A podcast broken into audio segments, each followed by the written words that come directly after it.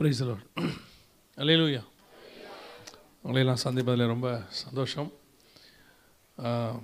கேபாஸ் ministries pastor அவரோடு கூட ஊழியத்தை நிறைவேற்றுவது மிகுந்த சந்தோஷமான ஒரு காரியம். ஏற்கனவே இந்த இதே போல் ஒரு கூட்டம் அவனுடைய ஆலயத்தில் வைத்து நடைபெற்றது. இப்பொழுது இரண்டாவதாக இதே மாதிரி ஒரு கூட்டத்தை அவர்கள் ஆடிட்டோரியத்தில் வைத்து நடத்துகிறார்கள். ஊழியத்தினுடைய வளர்ச்சி கத்தர் ஆசீர்வச்சிருக்கிறார். லேலூயா முன்பு ஒரு சின்ன இடத்துல ஒரு வீட்டுக்குள்ளே மிகுந்த பிரயாசப்பட்டு அவர்கள் இதை நடத்தினார்கள். இப்பொழுது கத்தர் இப்படி ஒரு இடத்தில் நடத்துவதற்கு ஒரு வாய்ப்பை கொடுத்திருக்கிறார். விசுவாசிப்போம் கத்தர் வருகைக்குள்ளாக அவரோட வருகை தாமதிக்குமானால் இன்னும் பெரிய கூட்டங்களை அவரை கொண்டு நடத்த வேண்டும். நாம் எல்லாம் அவருக்காக ஜோமனோ அலையிலூயா சரி நாம் நேரடியாகவே கர்த்தருடைய வார்த்தைக்கு நிறைய கடந்து போவோம். ஒரு வசனத்தை நாம் வாசிக்கலாம். மத்திய எழுதின சுவிசேஷம் இருபத்தி நான்காம் அதிகாரம். மத்திய எழுதின சுவிசேஷம் இருபத்தி நான்காம் அதிகாரம். முப்பத்தி இரண்டு முப்பத்தி மூன்றை வாசி. அத்திமரத்தினால் ஒரு ஊமை கற்றுக்கொள்ளுங்கள். அதிலே இளங்கிளை தோன்றி துளி விழும்போது வசந்த காலம் சமீபமாயிற்று என்று அறியீர்கள். அப்படியே இவைகளை எல்லாம் நீங்கள் காணும்போது அவர் சமீபமாய் வாசல் அருகே வந்திருக்கிறார் என்று அறியுங்கள். கண்களை மூடுவோம். நல்ல தகப்பனே எங்கள் சர்வ வல்லமை உள்ள ஆண்டவரே இந்த அருமையான வேலைக்காக உமக்கு ஸ்தோத்திரம். நாட்களை விசேஷித்துக் கொள்ளுகிறவன் கர்த்தருக்கென்று விசேஷித்துக் கொள்ளுகிறான் என்று சொல்லப்பட்டபடி இந்த ரெண்டு நாட்களும் உமக்கென்று நாங்கள் விசேஷித்தோம் ஆண்டவரே. உம்முடைய நாமத்தை மகிமைப்படுத்தவும் ஒரு கூட்டத்தை உம்முடைய வருகைக்கு ஆயத்தப்படுத்தவும். ஆண்டவரே உம்மை அறிகிற அறிவில் இன்னும் அதிகமாய் வளரவும். இந்த கூட்டங்கள் பயன்படுவதற்காக உமக்கு ஸ்தோத்திரம். தேவ ஆவியானவர் ரெண்டு நாளும் ஆளுகை செய்வீராக. பொறுப்பெடுத்து நடத்துவீராக. வந்திருக்கிற ஒவ்வொருத்தரோடும் பேசுவீராக. ஆவியானவர் பேசினாதான்ப்பா இருதயத்துக்குள்ள வார்த்தைகள் போகும். மனுஷனையோ மனுஷனுடைய சத்தத்தையோ நாங்கள் இங்கே கேட்க வரவில்லை ஆண்டவரே. மனுஷனுடைய சத்தம் விருதாவாக இருக்கிறது. தேவ ஆவியானவருடைய சத்தம் மாத்திரமே எங்கள் மத்தியில் பேசட்டும். ஆவியானவர் நீங்கள் டேக் ஓவர் பண்ணுங்கப்பா. நீங்கள் ஆசிர்வதியும் வழி நடத்தும். எங்கள் ஆண்டவர் இயேசுவின் நாமத்தில் பிதாவே. லேலூயா அத்திமரத்தினால் ஒரு ஓமையை கற்றுக்கொள்ளுங்கள். அதில் இளம் தி இளம் தோன்றி துளிர் விடும்போது அவர் வாசல் அருகே வந்திருக்கிறார் என்று நீங்கள் அறிவீர்கள். எதை குறித்து இங்கே சொல்லப்பட்டிருக்கிறது? அப்படின்னு கேட்டிங்கன்னா பொதுவாக ஒவ்வொரு காலகட்டத்திலே ஒவ்வொரு காரியங்கள் மிக முக்கியமாக பூமியில் பிரசங்கிக்கப்படும். இப்போது பரிசுத்த குறித்து குறித்து சொல்லப்படும்போது அவருடைய பிரசங்கம் பாவத்தை குறித்தும் நீதியை குறித்தும் நியாய தீர்ப்பை குறித்தும் உலகத்தை கண்டித்து உணர்த்துவார் அப்படின்னு இருக்குது இப்போது ஏனோக்குடைய பிரசங்கம் பார்த்தீங்கன்னா நியாய தீர்ப்பை குறித்து. யூதாவின் புஸ்தகம் பதினாலாவது வசனத்தில் அவர் வருகிறார் என்று பூமியை நியாயம் தீர்க்க வருகிறார் என்று சொன்னார்னு இருக்கு. அதே நேரத்தில் நோவாவுடைய பிரசங்கம் எதை குறித்து இருந்தது? அவருடைய காலகட்டம். ஏறக்குறைய ஒரு ஆறுநூறு வருஷம் கழிச்சு. அவருடைய பிரசங்கம் எதிர் அடிப்படையில் இருந்ததுன்னா நீதியை குறித்து. வசனம் சொல்லுது நீதியை பிரசங்கித்தவனாகிய நோவா அப்படின்னு சொல்லு. ஒவ்வொரு காலகட்டத்தில் ஒவ்வொரு காரியத்தை குறித்து மிக பிரதானமாக பிரசங்கிக்கப்படும். இப்போ நம்முடைய காலத்தில் எது பிரதானமாக பிரசங்கிக்கப்பட்டது அப்படின்னு கேட்டிங்கன்னா பாவத்தை குறித்து. இயேசு கிறிஸ்துவின் ரத்தம் சகல பாவங்களையும் மன்னிக்கிறது. ஸோ நம்ம இயேசுடைய சிலுவை பாடுகள் மரணம் உயிர்த்தெழுதல் இவை எல்லாவற்றையும் குறித்து நாம் மிக முக்கியமாக பிரசங்கித்து வருகிறோம். ஸோ இந்த மூன்றின் அடிப்படையில் தான் பிரசங்கம் இருக்கும். பர்சுத்த ஆவியானவர் கொடுக்குற பிரசங்கம் இந்த மூன்றின் அடிப்படையில் தான் இருக்கும். பாவத்தை குறித்து நீதியை குறித்து நியாய தீர்ப்பை குறித்து அப்படின்னு இருக்கும். இப்போ நாம் எதை பற்றி பார்க்க போகிறோம் எந்த காலகட்டத்தில் இருக்கிறோம் அப்படின்னு கேட்டால் மிக முக்கியமாக நாம் கடைசி காலகட்டத்தில் இருக்கிறோம். இந்த ரெண்டாயிரம் வருஷத்தில் இயேசுவினுடைய பாவத்தை குறித்தும் அதாவது இயேசு கிறிஸ்து கொடுக்குற பாவ மன்னிப்பை குறித்தும் அதற்கு பிறகு ஞானசானம் பரிசுத்தாவின் அபிஷேகம் இதை பற்றியெல்லாம் நிறைய பேசிட்டு இப்போ நாம் எதை பற்றி மிக முக்கியமாக பேச வேண்டிய காலகட்டத்தில் இருக்கிறோம் அப்படின்னா வருகையை பற்றி நாம் பேச வேண்டிய காலகட்டத்துக்குள் இருக்கிறோம். காரணம் கடைசி காலத்துக்குள்ளே நாம் கடந்து வந்திருக்கிறோம். ரெண்டாயிரமாவது வருஷத்தினுடைய முடிவுக்குள்ளே நாம் வந்திருக்கிறோம். இயேசு பரமேறி போய் ரெண்டாயிரமாவது வருஷத்துக்குள்ளே நாம் வந்திருக்கிறோம் அந்த காலகட்டத்தில்.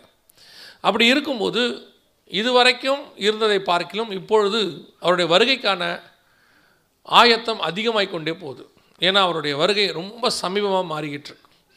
இல்லை அப்படிலாம் ஒன்றும் இல்லை. ஏன்னா ரெண்டு பேரின் புஸ்தகத்தில் நாம் வாசிக்கிறோம்.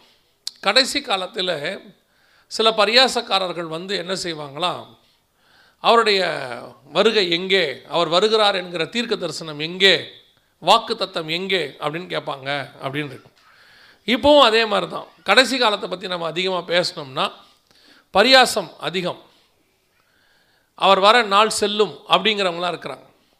ஆனால் வசனம் சொல்லுது லூக்கா எழுதின சுவிசேஷத்தில் அவர் வரும் நாள் செல்லும் என்று சொல்லக்கூடியது யார்? அப்படின்னு கேட்டால் பொல்லாத ஊழியக்காரன் அப்படின்னு இருக்கு. வருகையை பற்றி கடைசி காலம் அப்படிங்கிறத எந்த காலத்துலேருந்து இருக்குன்னா ரெண்டாயிரம் வருஷமாகவே அது கடைசி காலம் தான். எப்போ முடியும் நமக்கு தெரியாது. எல்லா காலகட்டத்திலும் அவர்கள் ஆயத்தமாக இருந்தார்கள். இப்போவும் அதே மாதிரி தான். இதுவும் கடைசி காலம். ஒவ்வொரு காலகட்டத்திலும் அதுக்கான அடையாளங்கள் இருந்தது. இப்போ அதிகமாக இருக்கிறது. அதில் ஒரு அடையாளத்தை தான் அந்த மத்திய இருபத்தி நாலில் நம்ம வாசிக்கிறோம். அந்த முப்பத்தி இரண்டு முப்பத்தி மூன்றில் ஆண்டவர் சொல்கிறாரு அத்தி மரத்தினால் ஒரு ஓமையை கற்றுக்கொள்ளுங்கள் அப்படின்னு சொல்லி. எந்த ஓமை? ஓமை என்றால் என்ன? அப்படின்னு சொன்னால் ஒரு ரகசியம்னு அர்த்தம். மத்திய பதிமூணு ஒன்பது பத்தில் ஓமை என்பதற்கு ரகசியம் என்று கத்தர் சொல்லுகிறார். ஏன் நீர் அவர்களோடு கூட ஓமைகளாக பேசுகிறீர்? அப்படின்னு கேட்டதுக்கு இயேசு சொல்கிறாரு பரலோக ராஜ்யத்தின் ரகசியங்களை அறிந்து கொள்ளும்படி உங்களுக்கு அருளப்பட்டது அவர்களுக்கோ அருளப்படவில்லை அப்படின்னு அப்போ ஓமை என்பது பரலோக ராஜ்யத்தின் ரகசியம். அத்தி மரத்தினால் ஒரு ரகசியத்தை கற்றுக்கொள்ளுங்கள். அதில் இளம் கிளை தோன்றி துளிடு துளிர் விடும்போது அவர் வாசல் அருகே வந்திருக்கிறார் என்று அர்த்தம். எந்த அத்தி மரம் அப்படின்னு கேட்டிங்கன்னா இந்த வசனம் சொல்லப்பட்டது ஒளியோ மலையில் இருந்து இயேசு சொல்கிறார் ஒளியோ மலையில் உட்காந்துருக்கும் போது இது ஆண்டவர் சொல்கிறார் ஏன்னா மூன்றாவது வசனம் சொல்லுது மற்ற இருபத்தி நாலு மூணில் அவர் ஒளிவமலையில் இருக்கும் பொழுது சீஷர்கள் அவரிடத்தில் தனித்து வந்து அப்படின்னு இருக்கு எந்த அத்தி மரத்தை குறித்து ஆண்டவர் சொல்கிறாருன்னா அதுக்கு முன்னாடி கொஞ்சம் வாசித்து பார்த்தீங்கன்னா அவர் எருசலேமுக்குள்ளே நுழையும் போது அத்தி மரத்தை சபித்தார் அப்படின்னு இருக்கு அதுக்கு அடுத்த நாள் தான் இந்த கேள்வியை கேட்குறாங்க. அந்த கேள்வியை கேட்கும்போது தான் இயேசு சொல்கிறார் அத்தி மரத்தினால் ஒரு ஓமையை கற்றுக்கொள்ளுங்கள்னு சொல்கிறார் எந்த அத்தி மரத்தை அவர் சபித்தாரோ அந்த அத்தி மரம் துளிர் விடுகிறதை நீங்கள் காணும்போது அப்படின்னு அர்த்தம். அதோட அர்த்தம் என்னென்னா ஆவிக்குரிய அர்த்தம் என்னென்னா ஆண்டவர் அத்திமரம் என்று சொல்லுவது இஸ்ரவேல் தேசத்தை. மத்திய இருபத்தி நாலு மணி மன்னிக்கணும். எரேமியா இருபத்தி நாலு ஐந்தில் அத்திமரம் என்பது இஸ்ரவேல் தேசத்தை குறிக்கிறது. இஸ்ரவேல் ஜனங்களை அத்தி பழம் என்று கர்த்தர் சொல்லுகிறார். இஸ்ரவேல் தேசம் அத்தி மரமாகும். அப்போது எந்த அத்தி மரத்தை எந்த இஸ்ரவேல் தேசத்தை கர்த்தர் சபித்தாரோ அந்த இஸ்ரவேல் தேசம் மீண்டும் துளிர்க்கும். அந்த சாபம் நீங்கி அது மீண்டும் துளிர்க்கும். துளிர்த்து வரும்போது வசந்த காலம் சமீபமாயிற்று என்று நீங்கள் அறிவீர்கள் என்று வேதம் சொல்லுகிறது. ஓசியா தீர்க்க தரிசன புஸ்தகம் மூன்றாம் அதிகாரம் நான்கு ஐந்து வசனத்தில் இஸ்ரேல் ஜனங்கள் மீண்டும் திரும்பி தங்கள் தேசத்திற்கு கடைசி நாட்களில் வருவார்கள் என்று வசனம் சொல்லுகிறது. ஐந்தாவது வசனத்தில் பின்பு இஸ்ரவேல் புத்திரர் திரும்பி தங்கள் தேவனாகிய கர்த்தரையும் தங்கள் ராஜாவாகிய தாவீதையும் தேடி கடைசி நாட்களில் கர்த்தரையும் அவருடைய தயவையும் நாடி அஞ்சிக்கையாய் வருவார்கள் அப்படின்னு இருக்கு. அப்போ இஸ்ரவேல் தேசம் மீண்டும் துளிர்க்கும் போது அது கடைசி நாள். இஸ்ரவேல் தேசம் துளிர்க்கும் போது அது வசந்த காலம். கடைசி நாட்களிலே அவர்கள் திரும்பி வருவார்கள் என்று வேதவசனம் சொல்லுகிறது. அந்த இயேசு சபித்த அந்த அத்திமரமானது இஸ்ரேல் தேசமானது மீண்டும் துளிர்த்தது எப்போது அப்படின்னு சொல்லி பார்த்தீங்கன்னு சொன்னால் திரும்பி அவங்க வந்தது எப்போது அப்படின்னு சொல்லி பார்த்தீங்கன்னா ஆயிரத்தி தொள்ளாயிரத்தி நாற்பத்தி எட்டு மே மாதம் பதினான்காம் தேதி இஸ்ரவேல் தேசம் துளிர்த்தது. அன்னைக்கு துளிர்த்த இஸ்ரவேல் தேசம் இன்னைய வரைக்கும் இப்போ ரெண்டாயிரத்தி இருபத்தி ரெண்டு வரைக்கும் மீண்டுமாக அந்த தேசத்துக்கு ஜனங்கள் வந்து கொண்டே இருக்கிறார்கள். நீங்கள் பார்க்குற இந்த காரியங்கள் எல்லாம் இஸ்ரவேல் தேசத்துக்கு ஜனங்கள் திரும்பி வருவது. பக்கத்தில் உள்ளது அவர்கள் துளிர்த்தது. ஆயிரத்தி தொள்ளாயிரத்தி நாற்பத்தி எட்டு மே பதினாலு. கர்த்தர் சொன்னபடி கடைசி காலம் அதாவது கடைசி நாட்களில் அவர்கள் திரும்பி வருவார்கள் என்ற தீர்க்க தரிசனமானது நிறைவேறிவிட்டது. அவங்க திரும்பி வர தொடங்கிட்டாங்க. இப்போ ஆண்டவர் சொல்கிறாரு அத்தி மரத்தினால் ஒரு ஓமையை கற்றுக்கொள்ளுங்கள். இஸ்ரேவேல் தேசத்தினால் ஒரு ஓமையை கற்றுக்கொள்ளுங்கள். அதில் இளம் கிடை தோன்றி துளிர் விடும் போது இளங்கிளைனா ராஜா. ஈசா என்னும் அடிவேரிலிருந்து ஒரு கிளை தோன்றும் அப்படிங்கிறது ராஜாவை குறிக்குது. இஸ்ரவேல் தேசத்துக்குன்னு ஒரு ராஜா வரும்போது. ஏன்னு சொன்னால் இந்த ரெண்டாயிரம் வருஷமாக இஸ்ரவேலுக்கு ராஜா கிடையாது பிரதமர் கிடையாது ஜனாதிபதி கிடையாது எதுவுமே கிடையாது. ஆயிரத்தி தொள்ளாயிரத்தி நாற்பத்தி எட்டில் தான் முதல் பிரதமர் வரார். ஸோ நமக்கு கடைசி காலம் என்பது இஸ்ரவேலை அடையாளமாய் வைத்து தான் இருக்கிறது. நீங்கள் இஸ்ரவேலை திரும்பி பார்க்காமல் இஸ்ரவேல் என்கிற தேசத்தை நீங்கள் மையமாக வைக்காமல் கடைசி காலத்தை குறித்து நீங்கள் பாடம் படிக்க முடியாது. நீங்கள் கடைசி காலம் என்பதை குறித்தும் நீங்கள் கடைசி காலத்தினுடைய அடையாளங்களை குறித்தும் படிக்க வேண்டுமானால் இஸ்ரவேல் தேசத்தை நீங்கள் மையமாக வச்சா மட்டும்தான் முடியும். இப்போ கடைசி காலத்தில் நம்ம கண்ணுக்கு முன்னாடி இஸ்ரவேல் தேசம் துளிர் விட்டு விட்டது. அவர்கள் திரும்பி வரத் தொடங்கி விட்டார்கள். கர்த்தர் சொன்னபடியே கிட்டத்தட்ட அவர்களுடைய காலம் எழுபது ஆண்டு காலம் முடிவடைந்து விட்டது. அவர்கள் எழுபது ஆண்டு காலம் முடிவடைந்த உடனேயே பூமியானது மிகப்பெரிய பிரச்சனையை சந்தித்தது. இன்னும் சொல்ல போனால் அவங்க ஆயிரத்தி தொள்ளாயிரத்தி நாற்பத்தி எட்டு மே பதினாலு வந்தாங்க. ரெண்டாயிரத்தி பதினெட்டோடு கூட இஸ்ரேல் தலைநகராக எருசலேம் அனௌன்ஸ் பண்ணப்பட்டது. அதோடு கூட பூமியினுடைய சமாதான நேரம் முடிஞ்சிச்சு. ரெண்டாயிரத்தி பத்தொம்போதில் கோவிட் ஆரம்பிச்சிச்சு. நம்ம எல்லாருக்கும் தெரியும். அதிலிருந்து இன்றைய வரைக்கும் பூமியிலே சமாதானம் இல்லை. ஒன்று மாற்றி ஒன்று வந்துக்கிட்டே இருக்குது. பிரச்சனையோட பிரச்சனை நடந்துக்கிட்டே இருக்குது. இது எதனால் நடைபெறுகிறது? அதான் ரொம்ப முக்கியம். இது எதனால் நடைபெறுகிறது அப்படின்னு சொன்னால் இஸ்ரேல் தேசத்திற்கு கத்தர் கொடுத்த கடைசி தலைமுறை அதாவது வருகைக்கு முன்னாடி உள்ளதான மிக முக்கியமான சில காரியங்களை நாம் பார்க்கும் பொழுது அவர்கள் எழுபது ஆண்டு காலத்தை கிராஸ் பண்ணி விட்டாங்க. நைன்டீன் ஃபார்ட்டி எயிட்லேருந்து எழுபது ஆண்டு காலத்தை அவர்கள் கிராஸ் பண்ணி விட்டாங்க. ரெண்டாயிரத்தி பதினெட்டோடு கூட அவர்களுக்கு அது முடிவடைகிறது. இப்போது பூமியானது அதிலிருந்து ரெண்டாயிரத்தி பத்தொம்போதிலிருந்து மிகப்பெரியதான ஒரு பாதிப்பை சந்தித்து கொண்டே வருகிறது. ரெண்டாயிரத்தி பதினெட்டில் எருசலேம் தலைநகராக அனௌன்ஸ் பண்ணப்பட்டு விட்டது. இப்போ கர்த்தர் சொன்னபடி அவர்கள் திரும்பி வந்து விட்டார்கள். தேசத்தை அவர்கள் ஃபார்ம் பண்ணிட்டாங்க. ரெண்டாயிரம் வருஷம் கழித்து நடக்குது. அதுதான் ரொம்ப முக்கியம். இதெல்லாம் சாதாரணமான ஒரு விஷயம் இல்லை. ரெண்டாயிரம் வருஷமாக ஒரு தேசம் காணாமல் போய் ஒரு இனம் காணாமல் போய் ஒரு மொழி காணாமல் போய் ஒரு நகரம் சிதிலடைந்து மீண்டும் அதே ஸ்தானத்தில் உருவாக்கப்பட்டது என்று சொன்னால் அது இஸ்ரவேல் தேசமும் எபிரேய மொழியும் யூத ஜனங்களும் மட்டுமே திருப்பி கரெக்டாக அதே இடத்துல கர்த்தர் அவர்களை ஸ்தாபித்து கொண்டு வந்து உட்கார வச்சுட்டார். திருப்பி ரெண்டாயிரம் வருஷம் கழிச்சு. ஸோ கடைசி காலம் என்பது அவர்கள் திரும்பி வந்ததற்கான மிக முக்கியமான அடையாளம். ஆனால் அவர்கள் திரும்பி வந்த இந்த எழுபது ஆண்டு காலத்தில் என்ன செய்வார்கள் என்பதை நான்காம் அதிகாரம் ஓசியா புஸ்தகத்திலிருந்து ஒன்பதாம் அதிகாரம் ஓசியா நான் ஒன்பது நாலு வரைக்கும் ஆண்டவர் சொல்கிறார் அவங்க என்ன பண்ணுவாங்க அப்படிங்கிறத ஒன்பது நாலு வரைக்கும் ஆண்டவர் சொல்கிறார் இந்த இடைப்பட்ட எழுபது வருஷத்தில் இஸ்ரேவேல் ஜனங்கள் தேவனை விட்டு எவ்வளவாய் தூரம் போனார்கள் என்று அங்கே இருக்கிறது. உங்களுக்கு ஒருவேளை வேதாகமத்தை நீங்கள் வாசிக்கிறவராக இருந்தால் உங்களுக்கு ஒரு மிக முக்கியமான காரியம் தெரியும். என்ன அப்படின்னா இஸ்ரவேல் ஜனங்களை கர்த்தர் அழைப்பதும் அவர்கள் அதற்கு செவி சாய்ப்பதும் அதற்கு பிறகு தேவனை விட்டு தூரம் போவதும் தேவன் அவர்களை தண்டிப்பதும் மீண்டும் அவர்கள் தேவனிடத்தில் வருவதும் இது வந்து ஒரு ரொட்டீன் ஒர்க்காக நடக்கும். நீங்கள் பார்த்துருப்பீங்க. நீங்கள் அவங்க தேசத்துக்கு வந்த பிறகு காணான் தேசத்துக்கு வந்த பிறகு நியாயாதிபதிகள் புஸ்தகத்தை படித்து பாருங்கள் ஒரு இருபது வருஷம் கரெக்டாக இருப்பாங்க. அப்புறம் தேவனை விட்டு தூரம் போவாங்க. ஆண்டவர் அவங்கள பிடிச்சி யார் கையில் ஒப்படைப்பார். திருப்பி அவங்க என்ன பண்ணுவாங்க? அந்த ராஜா கிட்ட கொடுமையை சந்திப்பாங்க ஒரு பத்து பாஞ்சு வருஷம். அப்புறம் தேவனை நோக்கி கூக்குரல் இடுவாங்க. திருப்பி ஆண்டவர் ஒரு ரட்சகனை எழுப்புவார். விடுதலையாக்குவார். திருப்பி ஒரு இருபது வருஷம் ஒழுங்காக இருப்பாங்க. திருப்பி தேவனை விட்டு தூரம் போவாங்க. இது ரொட்டீனாக நடக்கும். நியாயாதிபதிகள் புஸ்தகம் முழுக்க அப்படி தான் நடக்கும். ஸோ தேவன் அதே மாதிரி ஒரு வேலையை தான் இப்போவும் செஞ்சுருக்கிறாங்க.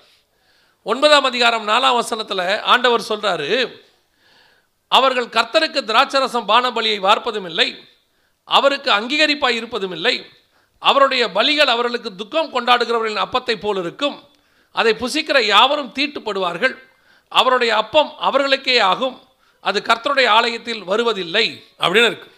இஸ்ரேவேல் ஜனங்களை பற்றி ஆண்டவர் சொல்கிறாரு அவங்க வந்த பிறகு நடக்கிற விஷயத்தை பற்றி சொல்கிறார் இந்த எழுபது வருஷத்தில் கர்த்தர் அவர்கள் செய்கிற காரியங்கள் எல்லாம் அந்த நாலாவது அதிகாரத்தில் சொல்லிக்கிட்டே வரார். இந்த குறிப்பிட்ட எழுபது வருஷத்தில் இஸ்ரேல் ஜனங்களை பார்த்தீங்கன்னா தேவனை விட்டு தூரமாய் ரொம்ப தூரம் போயிருப்பாங்க. தேசத்தில் இப்போ இஸ்ரேல் தேசத்தில் பார்த்தீங்கன்னா தேவன் அருவருக்கிற விக்கிரகம் உண்டு அங்கே. இஸ்ரவேல் தேசத்தில் மதுபானம் உண்டு. இஸ்ரவேல் தேசத்தில் விபச்சாரம் உண்டு. இஸ்ரவேல் தேசத்தில் கர்த்தருக்கு எதெல்லாம் பிடிக்காதோ எல்லாம் இருக்கும். ஒருவேளை நீங்கள் கேட்கலாம் ஏங்க இது எந்த தேசத்தில் இல்லை? இஸ்ரேவேல் தேசத்தில் மட்டும்தான் இருக்குதா? எந்த தேசத்தில் இல்லை? எல்லா தேசத்துலையும் இருக்குது. ஏன் இஸ்ரேவேலை மட்டும் நீங்கள் அப்படி சொல்கிறீங்க அப்படின்னு கேட்டிங்கன்னா கவனித்து கொள்ளுங்கள். உலகத்தில் எந்த தேசத்தில் வேணாலும் இருக்கலாம். அது இஸ்ரேவேல் தேசத்தில் மட்டும் இருக்கக்கூடாது. என்ன காரணம் அப்படின்னு கேட்டிங்கன்னா மற்ற தேசங்களெல்லாம் கர்த்தரை அறியாதவர்கள். கர்த்தரை அறிந்த தேசம் கர்த்தருக்கு சாட்சியாய் நிற்க வேண்டும். ஏன்னா கர்த்தர் தான் அவங்களை திருப்பி கொண்டாந்துருக்கிறாரு. அது மட்டும் இல்லை கையில் தேவனுடைய பைபிள் இருக்குது அவங்கள்ட்ட நியாயப்பிரமாணம் இருக்குது அதன்படி அவர்கள் வாழ்வார்களானால் உலகத்துக்கே அவங்க மாடலாக இருப்பாங்க. உலகமே அவங்கள பார்த்து தான் கற்றுக்கணும் கர்த்தர் எப்படி வசனம் எப்படின்னு அவங்க தான் சாட்சி. ஆனால் அவங்க என்ன சொல்லுவாங்க? நாங்கள் எல்லாரும் மாதிரி இருக்கிறோம். இதே பிரச்சனை தான் சபைகளுக்குள்ளேயும் இருக்கிறது. சபைனா நான் சொல்கிறது டினாமினேஷன் இல்லை நமக்குள்ளே விசுவாசிகளுக்குள்ளே. இன்றைக்கி சபைகளுக்குள்ளே கத்தரார் இருக்கிற எல்லா காரியமும் இருக்குது உலகத்தில் என்னென்ன இருக்குதோ எல்லா சபைக்குள்ளேயும் இருக்குது உலகம் செய்கிற எல்லாத்தையும் சபையும் செய்யுது. ஆனால் இன்றைக்கி சபையில் இருக்கிற ஒரு சிலர் என்ன சொல்கிறாங்க ஏன் நாங்கள் செய்யக்கூடாது? அவங்கெல்லாம் செய்யும்போது நம்ம செய்ய வேண்டாமா? அவங்களுக்கே செய்யலானா உலகமே செய்யலான்னா நாங்கள் தேவனுடைய பிள்ளைகள். நாங்கள் செய்யக்கூடாதா? அப்படின்னு கேட்குறாங்க செஞ்சால் என்ன தப்பு? அப்படிங்கிறாங்க. நல்லா தெரிஞ்சுக்கொள்ளுங்க. உலகம் செய்கிற எல்லாவற்றையும் நீங்களும் நானும் செய்ய முடியாது. உலகத்தில் அனுமதிக்கிற எல்லாம் உங்களுக்கு எனக்கும் கிடையாது. நமக்கு எல்லாவற்றையும் அனுபவிக்க அதிகாரம் உண்டு எல்லாமும் நமக்கு தகுதியாயிராது. சட்டப்படி பார்த்தா நமக்கு அனுமதி உண்டு. ஆனால் அது நமக்கு தகுதி கிடையாது. இன்றைக்கி சபை அந்த தப்பை தான் செஞ்சிகிட்டு இருக்குது சபைகளுக்குள்ளே கர்த்தர் அருவருக்கிற எல்லா காரியமும் நடக்குது. கர்த்தருக்கு பிரியமில்லாத ஆட்டம் கர்த்தருக்கு பிரியமில்லாத பாட்டு. பாட்டு இருக்குது கர்த்தருக்கு பிரியமில்லாத பாட்டு இருக்குது கர்த்தருக்கு பிரியமில்லாத ஆராதனை இருக்குது. கர்த்தருக்கு அருவருக்கிற அரசியல் உள்ளே இருக்கே. கர்த்தர் அருவருக்கிற இன்னொரு பெரிய காரியம் பவுல் சொல்கிறார் உங்களுக்குள்ளே பிரச்சனை வந்தால் சபையில் இருக்கிற ரொம்ப லீஸ்டால் கூப்பிட்டு பிரச்சனையை சால்வ் பண்ண சொல்லுங்கள் ஏன்னு சொன்னால் உங்களுக்குள்ள பிரச்சனை வந்தால் நீங்கள் எல்லாம் போய் புறஜாதியார்கிட்ட போயிட்டு நீங்கள் வழக்கை தீர்த்துக்கிட்ட போகிறீங்க அவமானம் இல்லையான்னு கேட்குறாரு இன்றைக்கி சபைகளில் இருக்கிற அவமானமான காரியம் என்ன? சபையில் இருக்கிற பிரச்சனையை தீர்க்கறதுக்கு வெளியே இருந்து காவலர்களும் போலீஸ்காரங்களும் வந்து புல்பீட்டு மேலே ஏறி நிற்கிறாங்க அருவறுப்பாக இருக்குது. இன்றைக்கி சபை கர்த்தரை விட்டு தூரம் போகிறது. கர்த்தரை விட்டு தூரம் போகுது. அதனால தான் ஆண்டவர் சொல்கிறாரு உன்னுடைய திராட்சை ரசமும் எனக்கு தேவையில்லை உன் அப்பமும் எனக்கு தேவையில்லை.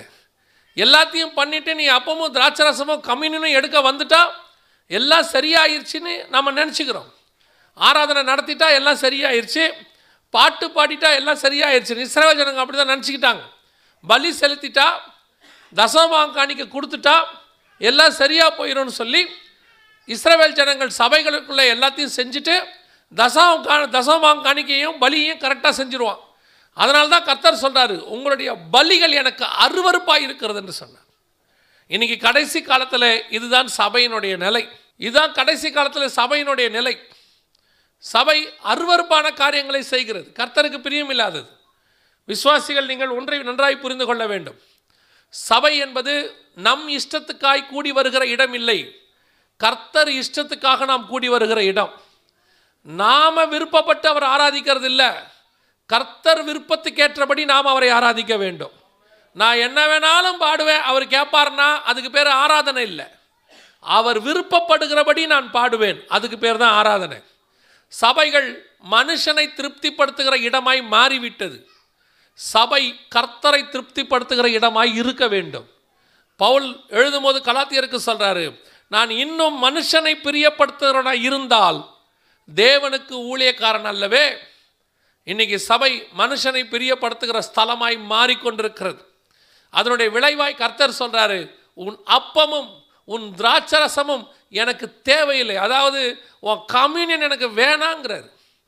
அதுதான் நடந்துச்சு. கடந்த ரெண்டு மூணு வருஷமாக நீங்கள் பார்த்துருப்பீங்க. பல நாடுகளில் பல இடங்களில் கர்த்தர் சபையை அடைத்து போட்டார். சபை அடைக்கப்பட்ட போது அநேகர் அதை குறித்து சொன்னபோது வருத்தப்பட்டார்கள். சபை அடைக்கப்பட்டதை பற்றி இப்படி பேசுகிறீங்களே ஏன் இப்படி பேசுகிறீங்க எனக்கு எப்போ ஒன்று மட்டும் தெரியும். சபையை மூடுகிற அதிகாரம் எந்த அரசாங்கத்திற்கும் இல்லை. சபையை மூடுகிற அதிகாரம் எந்த வியாதிக்கும் இல்லை. சபையை மூடுகிற அதிகாரம் எந்த மனுஷனுக்கும் இல்லை.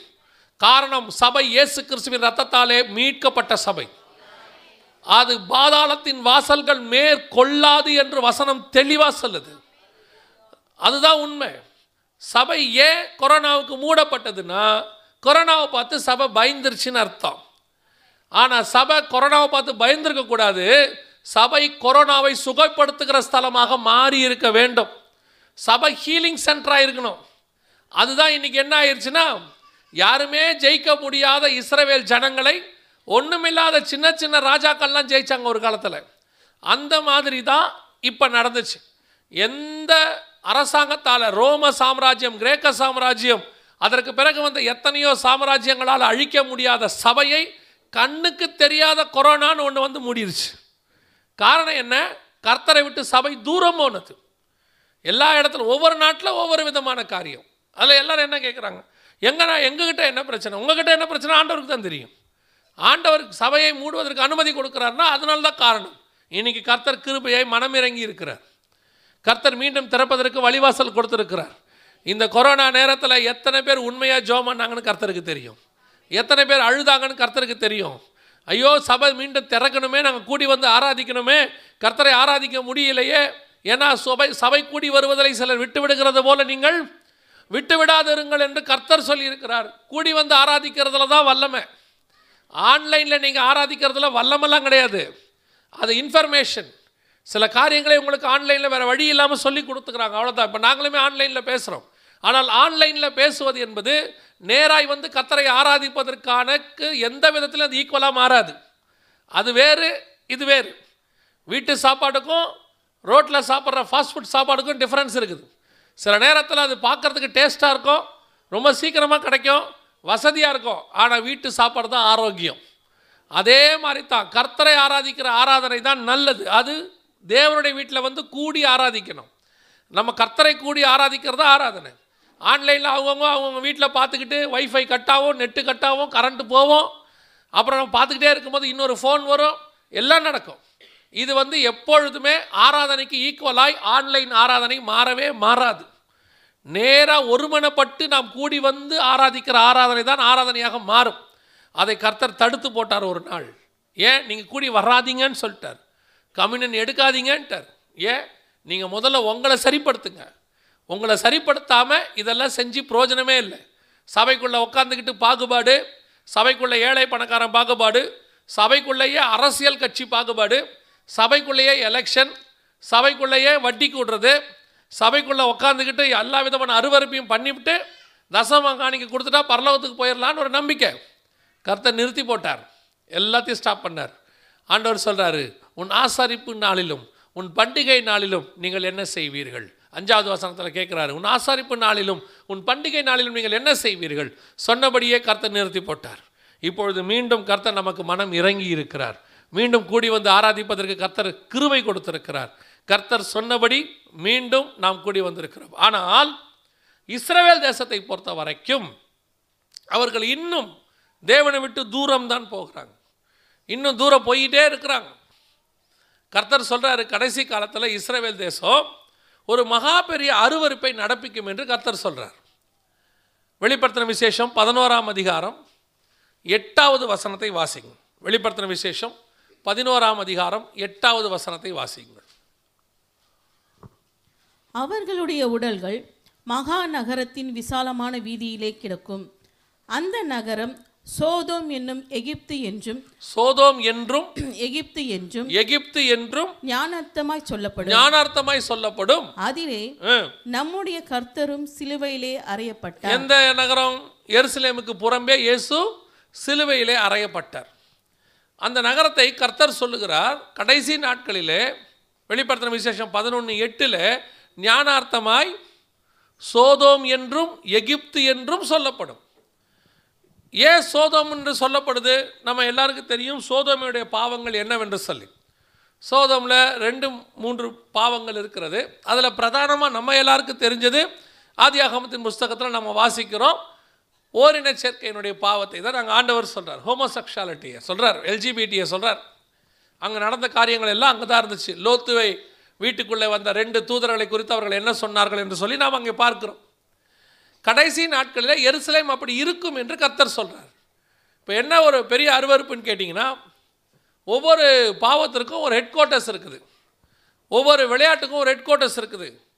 ஒவ்வொரு விஷயத்துக்கும் ஒரு ஹெட் குவார்ட்டர்ஸ் இருக்கிற மாதிரி இந்த குறிப்பிட்ட பாவத்திற்கு ஹோமோசெக்ஷுவாலிட்டி பாவத்திற்கு எது தலைநகராக இருக்கிறது அப்படின்னு அனௌன்ஸ் பண்ணியிருக்கிறாங்க.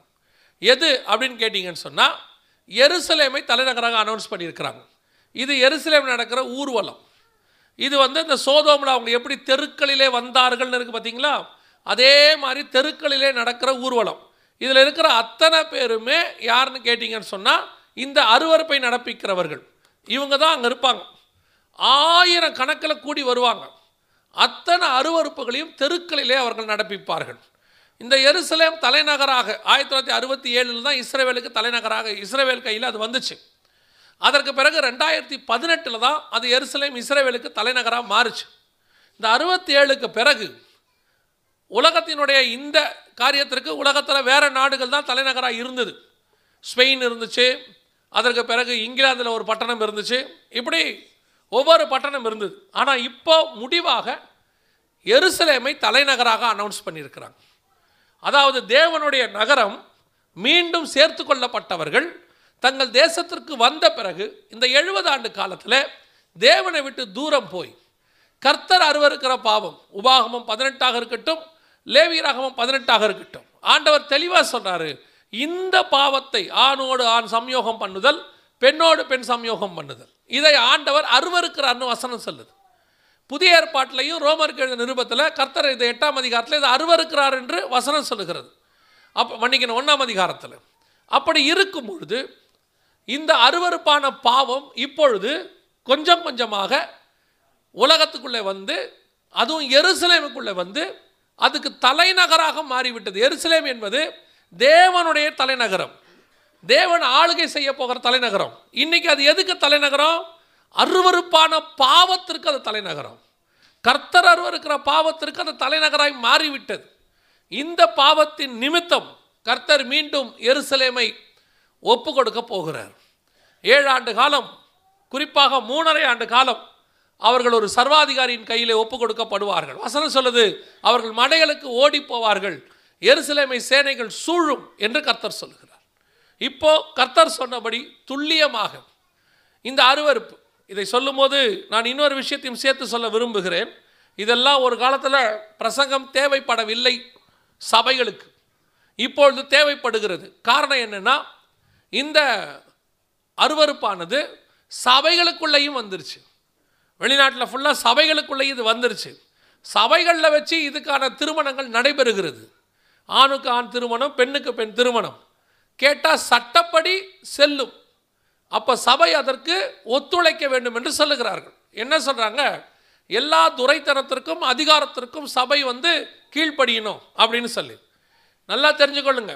எல்லா அதிகாரத்திற்கும் எல்லா கட்டளைகளுக்கும் அரசாங்கம் போடுகிற எல்லாத்திற்கும் கீழ்ப்படிய வேண்டும். அது வேதத்துக்கு உட்பட்டு இருந்தால் மட்டுமே. வேதத்துக்கு வெளியே இருந்தால் இந்த மாதிரி அருவறுப்புக்கெல்லாம் கீழ்ப்படிய முடியாது. பாருங்க. இப்போ வெளிநாட்டில் அமெரிக்காவில் இப்படி திருமணம் செய்யலாம் என்று சட்டம் அனுமதி கொடுத்து விட்டது. இப்போ போய் ஒரு சர்ச்சில் கேட்டிருக்கிறாங்க.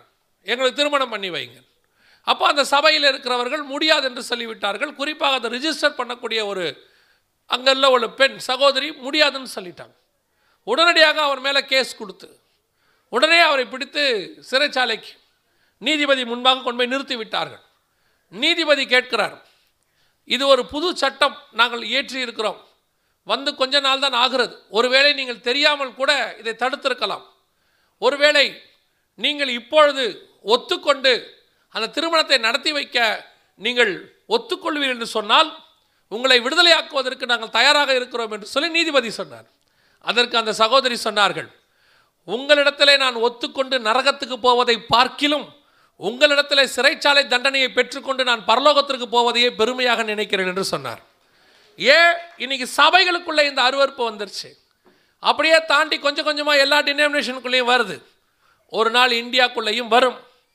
நான் சொல்கிறது கிறிஸ்தவத்துக்குள்ளே இந்தியாக்குள்ளேயும் வரும். ஒரு நாள் தமிழ்நாட்டுக்குள்ளேயும் வரும். ரொம்ப கேர்ஃபுல்லாக இருந்துக்கணும். சபை கர்த்தருக்குத்தான் கீழ்ப்படிய வேண்டும் முதலாவது. ஏன்னா வசனமே தெளிவாக சொல்லுது. பிள்ளைகளே உங்கள் பெற்றோருக்கு கர்த்தருக்குள் கீழ்ப்படியுங்கள். பெற்றோருக்கு கீழ்ப்படியும் போது கூட கர்த்தருக்குள்ளே தான் கீழ்ப்படியணும். அப்பா போய் சிகரெட் வாங்கிட்டு வேணால் வாங்கிட்டு வரக்கூடாது. கர்த்தருக்குள்ளே தான் கீழ்ப்படியணும். அப்பா கூப்பிட்டு உன்னை போயிட்டு அந்த இடத்துல போய் அதை ஒரு தப்பான காரத்தை செய்யணும் செய்யக்கூடாது. அப்பா சொல்கிறேன் கீழ்ப்படியணும். இல்லை இல்லை கர்த்தருக்குள் கீழ்ப்படியணும். அவ்வளோத்தான் அப்படி தான் வசனம் சொல்லுது. இன்றைக்கி சபை மனிதனை திருப்திப்படுத்துகிறது அரசாங்கத்தை திருப்திப்படுத்துகிறது இன்னும் டினாமினேஷன் தலைவர்களை திருப்திப்படுத்துகிறது ஆனால் கர்த்தரை திருப்திப்படுத்துகிற இடத்துல சபை இல்லை இன்னைக்கு. அதனால் கர்த்தர் சொல்கிறாரு உன்னுடைய அப்பம் உங்ககிட்டயே இருக்கட்டும். உன் காணிக்கையை நீயே வச்சுக்கோ. இன்னைக்கு புறஜாதியாரை போல கிறிஸ்தவர்களுக்குள்ளேயும் ஒரு தப்பான நோக்கம் வந்துருச்சு. என்னென்னா எந்த தப்பை வேணாலும் பண்ணிடலாம் தசமபாகம் காணிக்கை கொடுத்தா சரியாயிரும்னு நினச்சிக்கிறாங்க. எந்த தப்பை வேணால் பண்ணிடலாம் ஏதாவது ஊழியத்துக்கு கொடுத்துட்டோம்னா சரியாயிரும். ஏதாவது ஊழியக்காரனுக்கு ஒரு ஆஃபரிங் கொடுத்தா சரியாயிரும். இல்லைன்னா ஏதாவது ஒரு மிஷினரிக்கு எதாவது அனுப்பிட்டோம்னா எல்லாம் சரியாக போயிடும்னு நினைக்கிறீங்க. தான தர்மத்தினாலே பாவத்தை தொலைக்க முடியாது. நல்லா தெரிஞ்சுக்கொள்ளுங்க. நீங்கள் தேவனுக்கு பிரியமாக இருக்க வேண்டுமானால் முதலில் நீங்கள் தேவன் சொன்னபடி வாழணும். அதோட தான தர்மத்தையும் பண்ணணும். அப்பொழுது பரலோகத்தில் உங்கள் பலன் மிகுதியாக இருக்கும். பரலோகத்துக்கே போகாமல் தான தர்மம் பண்ணி என்ன பிரயோஜனம்? இன்றைக்கி நிறைய பேருடைய பிரச்சனை அதுதான் அங்கே தான் இருக்குது. தன்னுடைய சுய வாழ்க்கை தப்பாக வச்சுக்கிட்டு மற்றவங்களுக்கு முன்னாடி நல்ல ஒரு லாவிஷாக செலவு பண்ணி அவங்களுக்கு உதவி செஞ்சுட்டா எல்லாரும் நம்மளை மன்னிச்சிருவாங்கன்னு நினைக்கிறீங்க. இல்லை. கர்த்தருக்கு பிரியமானபடி வாழ்ந்தால் மட்டுமே பரலோகராயத்தில் பிரவேசிக்க முடியும். இல்லைன்னா போக முடியாது. அப்போது இஸ்ரேவேல் ஜனங்களைப் போல சபையும் தூரம் போனது. இஸ்ரவேல் ஜனங்களும் தூரம் போனார்கள். இப்போது கர்த்தர் இருக்கிற பாவங்கள் அங்கே வந்துவிட்டது. ஆண்டவர் சொல்கிறாரு மீண்டும் இஸ்ரவேல் ஜனம் ஒரு உபத்திரவ காலத்துக்குள்ளே கடந்து போகும் என்று கத்தர் சொல்லுகிறார். ஒரு உபத்திரவ காலத்தை அவர்கள் சந்திப்பார்கள் என்று கத்தர் சொல்லுகிறார். இப்போ என்ன நடக்க போது இஸ்ரேவேலில் என்ன நடக்க போது மிக முக்கியமான சில அடையாளங்களை நான் உங்களுக்கு சொல்ல விரும்புகிறேன் இப்போ இஸ்ரேவேலுடைய நிலைமை இதுதான். இப்போ நடக்க இப்போ இருக்கிற சுச்சுவேஷன் இதான் நடந்துட்டுருக்குது. இதை காட்டிலும் இன்னும் சில காரியங்கள் இஸ்ரேவேலுக்குள்ளே நடக்கும். அதான் உங்களுக்கு அடையாளமாக இருக்கும். அந்த அடையாளத்தை நீங்கள் காணும்போது நல்லா தெரிஞ்சுக்கொள்ளுங்க. அந்த அடையாளத்தை நீங்கள் காணும்போது அவர் வாசல் அருகே வந்திருக்கிறார் என்று நீங்கள் அறிவீர்கள் என்று வசனம் சொல்லுகிறது.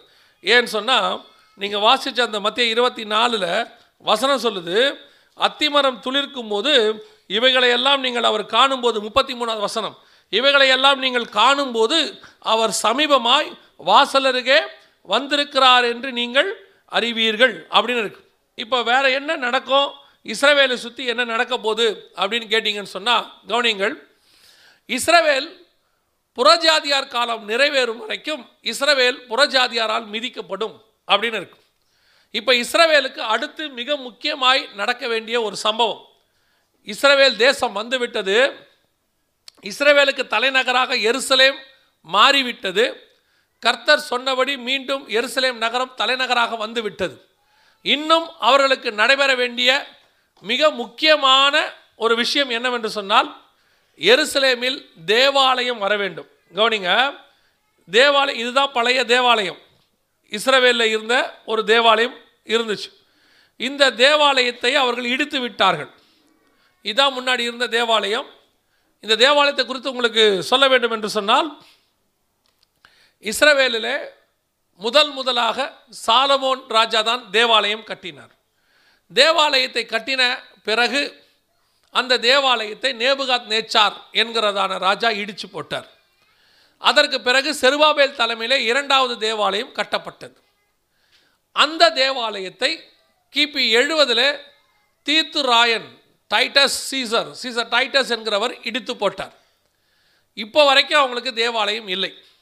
இது உலக பிரகாரமான ஹிஸ்ட்ரி இதுக்கு பின்னாடி இருக்கிற ஸ்பிரிச்சுவல் காரணங்கள் என்ன? ஆவிக்குரிய காரணங்கள் என்ன? அப்படின்னு கேட்டிங்கன்னா முதல் தேவாலயம் சாலமோன் தேவாலயம். அந்த தேவாலயத்தை கர்த்தர் ஏன் இடித்து போட்டார்? அப்படின்னு கேட்டிங்கன்னா எசைக்கியல் புஸ்தகம் எட்டாம் அதிகாரத்தில் ஆறாவது வசனத்தில் கர்த்தர் சொல்கிறார் மனுபுத்திரனே அவர்கள் செய்கிறதை காண்கிறாயா? என் பரிசுத்த ஸ்தலத்தை விட்டு என்னை தூரமாய் போகும் பண்ணும்படியான காரியத்தை இஸ்ரவேல் வம்சத்தார் இங்கே செய்கிறார்கள் இருக்கு. சபைக்குள்ள கர்த்தர் அருவருக்கிற காரியங்களை எல்லாம் இஸ்ரவேல் வம்சத்தார் செய்தாங்களாம். அது என்னென்ன செஞ்சாங்கன்னு அந்த எட்டாம் அதிகாரத்தில் இருக்கு. அப்புறமா நீங்கள் போய் வாசிச்சு கொள்ளுங்க. கர்த்தர் அருவருக்கிற காரியங்கள் சபைக்குள்ளே வந்தால் முதலாவது கர்த்தர் செய்கிற காரியம் என்ன தெரியுமா?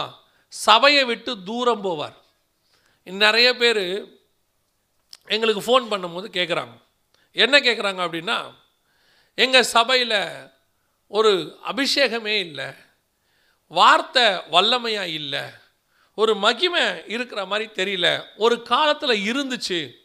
அதனால தான் நாங்கள் அங்கெல்லாம் ஒரு பத்து வருஷம் பதினஞ்சு வருஷம் விசுவாசியாக இருக்கோம். இப்போ அப்படி இல்லை அப்படின்னு சொல்லி கேட்குறாங்க என்ன காரணம் அப்படின்னு? அந்த சபையோ அல்லது குறிப்பிட்ட அந்த ஊழியரையோ நீங்கள் கொஞ்சம் நிதானிக்க வேண்டும். இன்றைக்கி கடைசி காலத்தில் சபை கூட்டத்தில் கான்சன்ட்ரேட் பண்ணுது. பலுகி பெருகணும். கூட்டத்தில் கான்சன்ட்ரேட் பண்ணுது. சபை எதில் பலுகி பெருகணும்னா எண்ணிக்கையில் இல்லை. சபை ஆவியானவருக்குள்ளே நீங்கள் பலுகி பெருகணும். சபை ஆவியில் ஸ்ட்ராங் ஆகணும். வசனத்தில் ஸ்ட்ராங் ஆகணும். ஆவியில் நிரப்பப்படணும். ஆனால் இன்னைக்கு என்ன நடக்குது அப்படின்னு பார்த்தீங்கன்னா இன்னைக்கு சபையானது உலக பிரகாரமான காரியங்களிலே தன்னை அதிகமாக ஈடுபடுத்தி கொள்ளுகிறதுனால அங்கே சபைக்குள்ளே கர்த்தர் இல்லை. கர்த்தர் சபையை விட்டு வெளியே நிற்கிறார். அதான் ரொம்ப முக்கியம். நிறைய சபையில் கர்த்தர் பல சபை நான் இப்படி சொன்ன உடனே ஒருத்தர் புத்தகத்தில் எழுதியிருந்தார். எம்டி ஜெகனுடைய கள்ள உபதேசம். சபையிலே கர்த்தர் இல்லை என்று சொல்லுகிறார். எஸ்ஐக்கேல் எட்டு ஆறில் கர்த்தரே சொல்கிறாரு நான் பரிசுத்த தலத்தை விட்டு தூரமாக போயிட்டேன் அப்படிங்கிறார். அப்போ ஆலயத்துக்குள்ளே யார் இல்லை? கர்த்தர் இல்லை. ஏன் கர்த்தர் இல்லை? அதை கொஞ்சம் யோசிக்கல அவங்க. என்ன சொல்கிறோன்னு தெரிஞ்சுக்க மாட்டேங்கிறாங்க. நிறைய சபைகளுக்கு உள்ளே கர்த்தர் இல்லை. காரணம் என்ன? சபையை விட்டு கர்த்தர் தூரமாக நிற்கிறார் சபைக்குள்ள எல்லா விதமான புறாவும் விற்கப்படுகிறது. சபைக்குள்ளே காசுக்காரர் உட்காந்துருக்கிறாரு சபைக்குள்ளே எல்லா பிஸ்னஸும் நடக்குது. சபைக்குள்ளே எல்லா அருவறுப்பும் இருக்கு. அப்புறம் கர்த்தர் சபைக்குள்ளே இருக்கிறாருன்னா எப்படி நம்ம ஒத்துக்க முடியும்? சபை என்பது விசுவாசிகளுக்கு நான் உங்களுக்கு சொல்கிறேன் இன்றைக்கி இந்த பிரச்சனை யாருக்கிட்ட ஆரம்பிக்குதுன்னா விசுவாசிக்கிட்ட ஆரம்பிக்குது. விசுவாசி சபைக்கு எதற்காக வருகிறோன்னே அவங்க என்ன செய்ய மாட்டேங்கிறாங்க? புரிஞ்சுக்க மாட்டேங்கிறாங்க. நமக்கு நிறைய தேவைகள் இருக்கு பாருங்க. இந்த தேவைகளை எல்லாம் கர்த்தர் சந்திக்க வல்லமை உள்ளவராக இருக்கிறார். லேலூயா கர்த்தர் நமக்கு தேவையை சந்திக்க மாட்டேன்னு சொல்லலை. ஆனால் நான் ஏன் சபைக்கு வரேன்? அப்படிங்கிறத ஒரு விசுவாசி ஆரம்பத்தில் நீங்கள் வரும்போது அறியாதவர்களாக நீங்கள் ஏதோ ஒரு தேவைக்காக தான் ஆண்டவர்கிட்ட வரோம். நம்ம எல்லாருமே அப்படி தான் வரோம். ஒரு சந்தோ சமாதானம் இல்லை அதனால் வந்தேன். வியாதி சுகமாகறதுக்கு வந்தேன். கட்ட கட்டப்பட்டிருந்தேன். விடுதலைக்காக வந்தேன். இப்படி ஒவ்வொருத்தரும் ஒவ்வொரு நோக்கத்துக்காக தான் சபைக்கு ஒரு காலகட்டத்தில் வந்தோம். ஆனால் வந்த பிறகு நம்முடைய நோக்கம் கர்த்தரை பிடிச்சு கொண்ட பிறகு உங்கள் ஆவிக்குரிய வாழ்க்கையில் ஒரு மாற்றம் வரணும். நான் வந்தது அதுக்காக இருக்கலாம். கர்த்தர் என்னை வனாந்தரத்தில் நயங்காட்டி அழைத்து கொண்டு உள்ளே வந்தார். என் தேவை சந்திக்கப்பட்டது. ஆனால் அதல்ல என்னுடைய உண்மையான தேவை என்பது நான் கர்த்தரை பற்றி கொள்வது. நான் பரலோகத்துக்கு போவது. நான் தேவனோடு கூட வளருவது. அதுதான் சபையினுடைய உண்மையான நோக்கம். கானானுக்கு ஆபரகாமை கர்த்தர் அழைத்த போது கர்த்தர் என்ன சொல்லி கூப்பிட்டார்னா உன் பேரை பெருமைப்படுத்துவேன். உன்னை ஆசிர்வதிக்கவே ஆசிர்வதிப்பேன். அப்படி சொல்லி தான் கூப்பிட்டாரு. அது உண்மைதான் இல்லைன்னு சொல்லலை. ஆனால் கானானுக்கு வந்த பிறகு தான் ஆவரகாமுக்கு தெரியுது நான் வந்தது என் பேரை பெருமைப்படுத்துறதுக்காக இல்லை அதை அல்ல அதிலும் மேலான பரமதேசத்தையே அவன் நாடினான்னு இருக்கு. என்னை கர்த்தர் காணானுக்கு கூட்டிகிட்டு வந்ததுக்கு வேற ஒரு நோக்கம் இருக்குது வர்றதுக்கான காரணம் தான் இது. ஆனால் வந்த பிறகு என் நோக்கம் வேற. அதே மாதிரி தான் சபைக்கு வர்றதுக்கு உங்களுக்கு காரணம் வேற. ஆனால் வந்த பிறகு நீங்கள் ஏன் சபைக்கு வந்திருக்கிறீங்க? கோடீஸ்வரன் ஆகிறதுக்காக இல்லை. சபையில் வந்துட்டு பெரியால் ஆகிறதுக்காக இல்லை புகழ் அடைகிறதுக்காக இல்லை. சபையில் வந்தது நான் நித்திய ஜீவனை சுதந்திரிப்பதற்காக நான் சபைக்கு வந்திருக்கிறேன். சபையை தவிர எனக்கு வேறு எங்கேயும் அதை சொல்லிக் கொடுக்க மாட்டார்கள். ஏன்னா வேற யாருக்கும் தெரியாது. அதை சொல்லிக் கொடுக்குற ஒரே ஸ்தலம் கர்த்தருடைய ஆர்வம் உங்களுக்கு தெரியணும். நீங்கள் இப்போ என்ன நினைக்கிறீங்க? இருபது வருஷம் ஆனாலும் உங்களுடைய ஃபோக்கஸ் எது மேலேயே இருக்குது? அதுதான் ரொம்ப முக்கியம். கூப்பிடும் போது பேதுருவே ரெண்டு வலைக்கு வலையை போடு ரெண்டு படகு நிறைய மீன் கொடுக்குறேன். எல்லாம் உண்மைதான். அவனுக்கு தேவை மீன் கொடுத்தார். எல்லாம் பிடிச்ச பிறகு கத்தர் சொல்கிறார் இதை விட்டுரு உன்னை கூப்பிட்றதுக்கு தான் மீன். ஆனால் நீ என்னை பின்தொடர்வதற்கு மீனுக்காக அல்ல நீ என்னை பின்தொடர்வது மனுஷனை பிடிக்குவதற்காக. உன் நோக்கம் தெரியணும். எதுக்கு நான் உன்னை கூப்பிட்டேன்னு? கூப்பிடும் போது மீனை கொடுத்து தான் கூப்பிட்டேன். ஆனால் கூப்பிட்டது மனுஷனை பிடிக்கிறதுக்கு. நீங்கள் சபைக்கு வந்ததுக்கு ஒரு நோக்கம் இருக்கலாம். தேவையோடு கூட வந்திருக்கலாம். ஆனால் கர்த்தர் உங்களை அழைத்தது அந்த தேவையை மட்டும் சந்திப்பதற்கல்ல. அதை வைத்து உங்கள் மூலமாக வேறொரு காரியத்தை கர்த்தர் செய்வதற்கு தான் சபைக்கு அழைத்திருக்கிறார். அப்போ சபைக்கு வந்த உங்களுக்கு தெரியணும். நீங்களும் எதுவிலே இருக்கிறீங்க. இருபது வருஷம் ஆனாலும் பெரிய ஒரு வீடு கர்த்தர் ஒரு வேலை கொடுத்துருந்தாலும் இன்னொரு வீடு. கர்த்தர் போகிறதுக்கு ஒரு நல்ல வாகனம் கொடுத்துருந்தாலும் அதில் ஒரு திருப்தி இல்லை. இன்னும் கொஞ்சம் பெரிய வாகனம். கர்த்தர் ஒரு மூணு வேளை நல்லா சாப்பிட்றதுக்கு சாப்பாடு கொடுத்தாலும் திருப்தி இல்லை. பேரன் பேத்திக்கு சேர்த்து வைக்கணும். கர்த்தர் இன்னைக்கு வாழ்கிறதுக்கு நல்ல வாழ்க்கை கொடுத்துருக்கிறாரு. ஒரு மாதத்துக்கு தேவையான மளிகை சாமானை வீட்டில் கொடுத்துருக்கிறாரு. போட முடியாத அளவுக்கு ஒரு ப பத்து பதினஞ்சு சட்டையை கொடுத்துருக்கிறாரு. இது பத்தாது. இன்னும் இன்னும். அப்போது இது மட்டும் இல்லை இதை வச்சுக்கிட்டு ஊழியக்காரனையும் நம்ம போய் கேட்குறோம் கர்த்தர் என்ன ஆசிர்வதிக்கணுங்க. ஆசிர்வதிக்கும்படி ஜோம் பண்ணுங்க. இப்போ என்ன சாபத்தில் இருக்கிறோம்? இப்போ நம்ம ஆசிர்வதிக்கப்பட்டு தான் இருக்கிறோம். நமக்கு இருக்கிற எவ்வளவோ ஆசீர்வாதங்கள் உலகத்தில் இருக்கிற முக்காவாசி ஜனங்களுக்கு இல்லை. கர்த்தர் உங்களை என்னையும் உட்கார வச்சு ஏசி ஹாலில் செய்தி கேட்க வச்சுருக்கிறாரு. இதுவே எவ்வளோ பெரிய ஆசீர்வாதம். அவன் அவன் உக்ரைனில் ஊர் ஊராக விட்டு ஓடிக்கிட்டு இருக்கிறான் உயிர் பிழைச்சா போதும்னு சொல்லி. ஆனால் உங்களை என்னையும் உட்கார வச்சு செய்தி கேட்க வச்சுருக்கிறாரு. இதுவே எவ்வளோ பெரிய ஆசீர்வாதம். அப்போ போதுமென்ற மனதனுடைய தெய்வ பக்தியே மிகுந்த ஆதாயம். அப்போ எதுக்கு நான் சபைக்கு வரேன்? ஏன் ஒரு ஊழியக்காரன் கையில் ஒப்படைக்கப்படுறேன்? அப்படின்னா உங்களுக்கு தெரியணும் என்ன நித்திய ஜீவனை கொண்டு கொண்டு போகிறதுக்கு கர்த்தர் ஒருத்தர் கையில் என்ன ஒப்படைச்சிருக்கிறார் அப்படி நீங்கள் இருந்தால் தான் உங்களை நடத்துகிறவரும் அப்படி இருப்பார். நீங்கள் அவர்கிட்ட போய் எனக்கு கோடீஸ்வரன் ஆகணும்னு எப்படியாவது நான் சாவறதுக்குள்ளே சொந்த வீட்டில் சாகணும்னா அவருக்கும் தோணுது விசுவாசியே சொந்த வீட்டில் சாவுது நம்ம ஒரு சொந்த வீட்டில் சாகக்கூடாதா அவருக்கும் தோணுது. நீங்கள் கெட்டது இல்லாமல் அவரையும் கெடுத்துடுறீங்க. அதான் சொல்கிறேன் அப்போது சபை எதுக்காக அழைக்கப்பட்டது? அந்த காரியம் உங்களுக்கு தெரிஞ்சிட்டா போதும். அதன் விளைவாக இன்னைக்கு என்ன ஆயிடுது? உங்கள் மாம்ச தேவைகளை மாம்ச இச்சைகளை திருப்தி பண்ணுற மாதிரி பிரசங்க சபையில் வர ஆரம்பிச்சிருச்சு. இது கர்த்தர் அருவருக்கிறதான ஒரு காரியம். நல்லா தெரிஞ்சுக்கொள்ளுங்க உங்கள் மாம்ச தேவையை பரலோகம் ரொம்ப ஈஸியாக சந்திச்சுட்டு போயிடும் ரொம்ப ஈஸியாக சந்திக்கும். முதலாவது தேவனுடைய ராஜ்யத்தையும் நீதியும் தேடுங்கள். பின்பு இவை யாவும் கூட கொடுக்க கூடாது இதெல்லாம் எக்ஸ்ட்ரா நீங்கள் சாம்பார் வச்சுருங்க கருவேப்பிலை தானாக வரும். அது தானாக தூக்கி போட்டுடலாம் கருவேப்பிலை. அது ஒரு பெரிய விஷயமே இல்லை.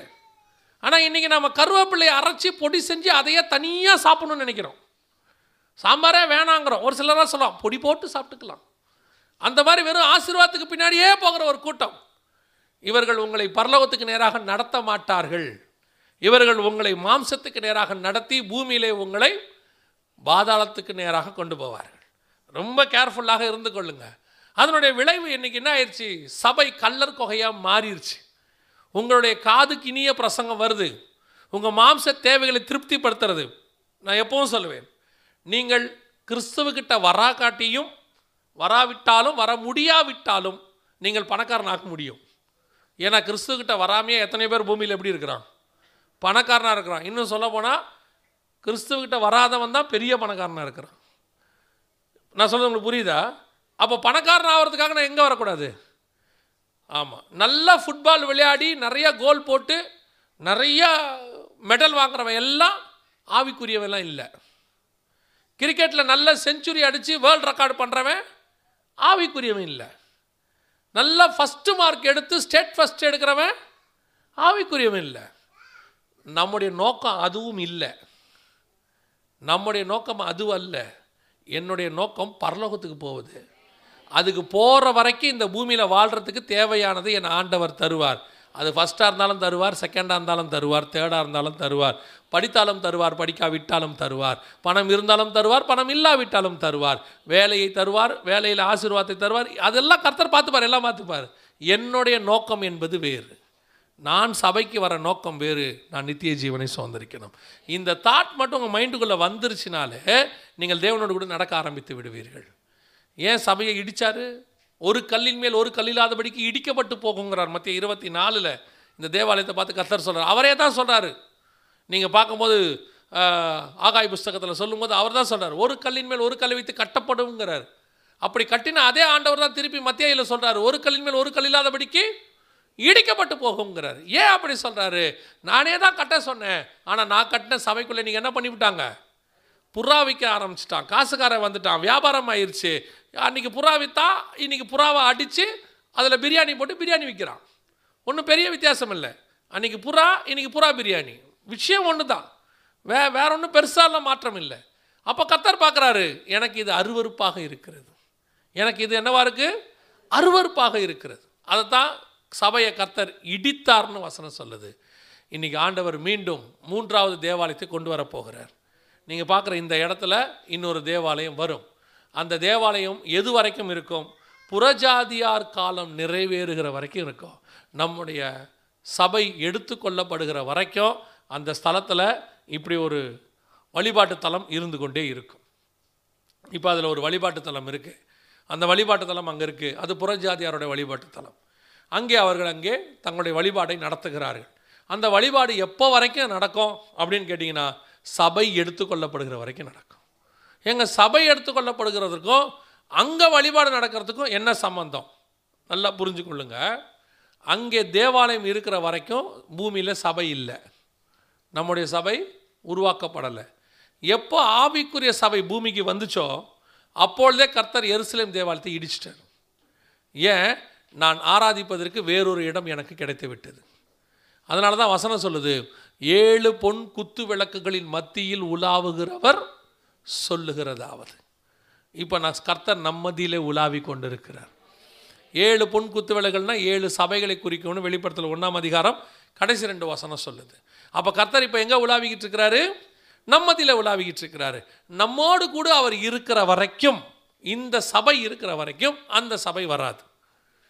புரியுதா நான் சொல்கிறது இப்போ இந்த சபை எப்பொழுது தேவனோடு கூட எடுத்துக்கொள்ளப்படுமோ எப்போ நாம் கர்த்தருடைய வருகையில் பங்கடைவோமோ அதற்கு பிறகு அந்த இடத்துல இஸ்ரவேலர்கள் தங்களுடைய தேவாலயத்தை கட்ட வருவார்கள். இப்போ கூட இப்போ கூட அதாவது இப்போ இருக்கிற ஒருத்தர் பிரதமர் இருக்கிறாரு அவர் இன்றைக்கி போயிடுவாருன்னு நினைக்கிறேன். அவருக்கு ஆட்சி கவிழ போகுது. இப்போ நான் வரும்போதே ஆட்சி கவுந்திருக்கும்னு நினைக்கிறேன் நேரம் ஏன்னா அவருக்கு இது நடந்துட்டுச்சு வாக்கெடுப்பு ஃபெயிலியர் ஆகிட்டார் இதுக்கு முன்னாடி ஒருத்தர் இருந்தார் பெஞ்சமின் நெத்தன் யாகுன்னு சொல்லி. அவர் எருசலேமை தேவாலயமாக சாரி எருசலேமை தலைநகராக அனௌன்ஸ் பண்ணாங்க. ரெண்டாயிரத்தி பதினெட்டில் ஜனவரி மாதம் அனௌன்ஸ் பண்ணும்போது அவர் சொன்னார் எங்களுக்கு மூவாயிரம் வருஷம் கழிச்சு எங்கள் நகரம் எங்கள் கையில் கிடச்சிடுச்சு. சொல்லிட்டு சொன்னார் இங்கே ஒரு தேவாலயம் இருந்துச்சுன்னார். அப்போவே அவருக்கு அதுக்கான ஹிண்ட்டை கொடுத்துட்டாரு. எங்களுடைய அடுத்த டார்கெட் என்னது? தேவாலயம் கட்டுவது. அவர் தெளிவாக சொல்கிறாரு மூவாயிரம் வருஷத்துக்கு முன்னாடி இங்கே ஒரு நகரம் இருந்தது. அந்த நகரம் இப்போ திருப்பி எங்கள் கைக்கு வந்துருச்சு. இந்த நகரத்தில் ஒரு தேவாலயம் இருந்தது அப்படின்னு சொன்னார். இப்போ அவர்கள் தேவாலயத்துக்கான வேலையை தொடங்குகிறார்கள். நல்லா தெரிஞ்சுக்கணுங்க. இந்த ரெண்டாயிரம் வருஷமாக தேவாலயத்துக்கான வேலை என்ன செய்யலை? தொடங்கப்படவே இல்லை. ஏன்னா நகரம் அவங்க கையிலேயே இல்லை. நகரம் வந்தது ஆயிரத்தி தொள்ளாயிரத்தி அறுபத்தி ஏழில். ஆனால் அங்கே அதுக்கப்புறம் அதில் எதுவும் செய்யக்கூடாதுன்னு அவங்க சொல்லிட்டாங்க. ஆனால் கொஞ்சம் கொஞ்சமாக இப்போ ரெண்டாயிரத்தி பதினெட்டில் அந்த நகரம் தலைநகராக மாறிடுச்சு. மாறின பிறகு இப்போ அவங்க சொல்கிறாங்க எங்களுக்கு இங்கே என்ன இருந்துச்சு?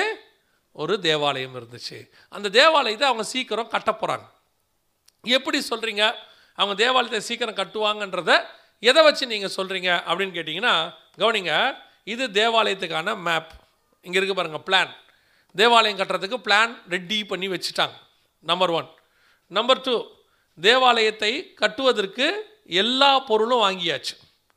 தேவாலயம் கட்டுவதற்கான எல்லா பொருளும் இந்த டெம்பிள் இன்ஸ்டியூட் அப்படின்னு சொல்லி ஒரு ட்ரஸ்ட் அரசாங்க அனுமதியோடு இருக்கிறது. அந்த இன்ஸ்டியூட்டுக்கிட்ட எல்லா பொருளும் வாங்கி வைக்கப்பட்டிருக்கிறது. நீங்கள் ஆச்சரியப்படுவீங்க கட்டுறதுக்கு கல் கூட வாங்கி வச்சுருக்கிறாங்க. இப்போ நம்ம வீடு கட்டுறதுக்கு செங்கல் வாங்கி வைப்போம்ல நம்ம எப்போ வாங்குவோம்? வீடு கட்ட ஆரம்பிக்கும் போது வாங்குவோம். அவங்க இப்போவே கல்லை வாங்கி ரெடியாக வச்சுருக்காங்க. ஒவ்வொரு கல்லும் ரொம்ப பெருசு. நீங்கள் பார்த்தீங்கன்னா அங்கே காட்டுவாங்க ஒரு வீடியோவில் இருக்குது பெரிய பெரிய கல்லாக வாங்கி தயார் நிலையில் வச்சுருக்குறாங்க. இப்போ ரெண்டாவது பார்த்தீங்கன்னா இந்த மாதிரி தட்டுமுட்டு சாமான்கள் எல்லாம் வாங்கி அதோட இந்த இந்த வீடியோவில் பார்த்தீங்கன்னா உங்களுக்கு தெரியும். முழுவதுமாக அதில் வர வேண்டிய தூண்கள் அதில் ஆசாரியன் போட வேண்டிய ட்ரெஸ்ஸு அப்புறம் ஒவ்வொரு பரிசுத்த ஸ்தலம் மகா பரிசுத்த ஸ்தலம். இது ரெண்டுத்துக்கும் தேவையான பொருட்கள் அந்த தேவாலயத்துக்கு தேவையான தங்கம் வெள்ளி வெண்கலம் அந்த வெண்கல தொட்டி அத்தனையும் தயார் இருக்குது இப்போ இவர் பொறுப்பில் தான் இருக்குது இவ இவங்க தான் அதுக்கு தலைவராக இருக்கிறார் சாலமோனுங்கிறவர். இப்போ இவங்க வந்து என்ன செய்கிறாங்கன்னா அதை கட்டுறதுக்கு ஜோ பண்ணிட்டு இருக்கிறாங்க. இந்த இடத்துல தான் கட்டணும் அப்படின்னு அவங்க முடிவெடுக்கிறாங்க இங்கே அது வராது. அது அந்த வழிபாட்டு ஸ்தலம் இருக்கிற இடத்துல தான் வரும். ஏன்னா முதல் ரெண்டு தேவாலயமும் அங்கே தான் இருந்துச்சு. இப்போ திருப்பி கட்டுவதற்கு அவர்கள் தயாராக இப்போ எல்லாம் ரெடி பண்ணிகிட்டே இருக்கிறாங்க. ஸோ இந்த இடத்துல அவர்கள் கட்டுவதற்கு இப்போது அவருடைய தேவைகள் எல்லாம் ரெடி இனி அவங்க கட்டுவதற்கு வேறு ஒன்றும் செய்ய வேண்டிய அவசியமே இல்லை. எல்லா பொருளும் வாங்கி வச்சுருக்கிறாங்க. இப்போ காட்டுவாங்க ஒவ்வொரு தூண் கூட வாங்கி வச்சுருக்கிறாங்க. அங்கங்கே வைக்க வேண்டிய தூண் ஏழு கிளை உள்ள பொன் குத்து விளக்கு இந்த மாதிரி நிறைய விஷயங்களை அவங்க வாங்கி வச்சுருக்கிறாங்க. கட்டுவதற்கு எல்லாம் தயாராகிடுச்சு இதான் ரீபில்டிங் த தேர்ட் டெம்பிள் மூன்றாவது ஆலயத்தை அவர்கள் கட்டப்போகிறார்கள் அப்படின்னு சொல்லி அதற்கான காரியத்தெல்லாம் இவங்க சொல்லியிருக்கிறாங்க.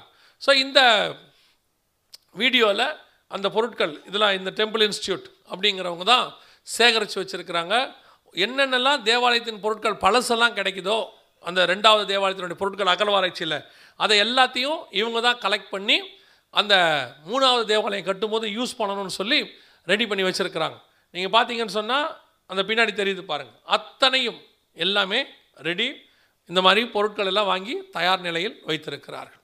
ஸோ இப்போது தேவாலயம் கட்டுவதற்கு பொருட்கள் ரெடியாக இருக்குது அடுத்து இது ஆரோனின் சந்ததியார். மூணாவது தேவாலயம் வரும்போது இப்போ நம்மளுடைய ஆசாரிய முறைமை வேறு. இப்போ நம்ம இருக்கிற முறைமை வந்து வேறு. யார் வேணாலும் என்ன ஆகலாம்? பாஸ்டர் ஆகலாம். யார் வேணாலும் பாஸ்ட் ஆகலாம் அப்படின்னா என்ன அர்த்தம்? நீங்கள் தப்பாக புரிஞ்சிடக்கூடாது. சரி யார் வேணாலும் பாஸ்ட் ஆகலாம். அழைப்பு இருக்கிற யார் வேணாலும் பாஸ்ட் ஆகலாம். கர்த்தர் அழைக்கணும். அவங்க யார் வேணாலும் பாஸ்ட் ஆகலாம். யார் வேணாலும் ஊழியக்காரன் ஆகலாம். யார் வேணாலும் ப்ராஃபர்ட்டி இப்போ இதில் வந்து இந்த கோத்திரம் அந்த காஸ்ட்டு இந்த மதம் அப்படிலாம் கிடையாது. கர்த்தரை ஏற்றுக்கொண்டு நீங்கள் ரட்சிக்கப்பட்டு ஞானஸ்தானம் எடுத்து பரிசுத்தன் அபிஷேகத்தை பெற்று கர்த்தருடைய அழைப்பு உங்களுக்கு இருக்குமானால் நீங்கள் என்னவா மாறலாம்? ஊழியக்காரனாக மாறலாம். ஆனால் இஸ்ரவேலில் அப்படி மாற முடியாது. ஏன் முடியாதுன்னா லேவி கோத்திரத்தில் ஆரோனின் வம்சத்தில் தான் யாராவது ஒருத்தர் என்னவா மாறணும்?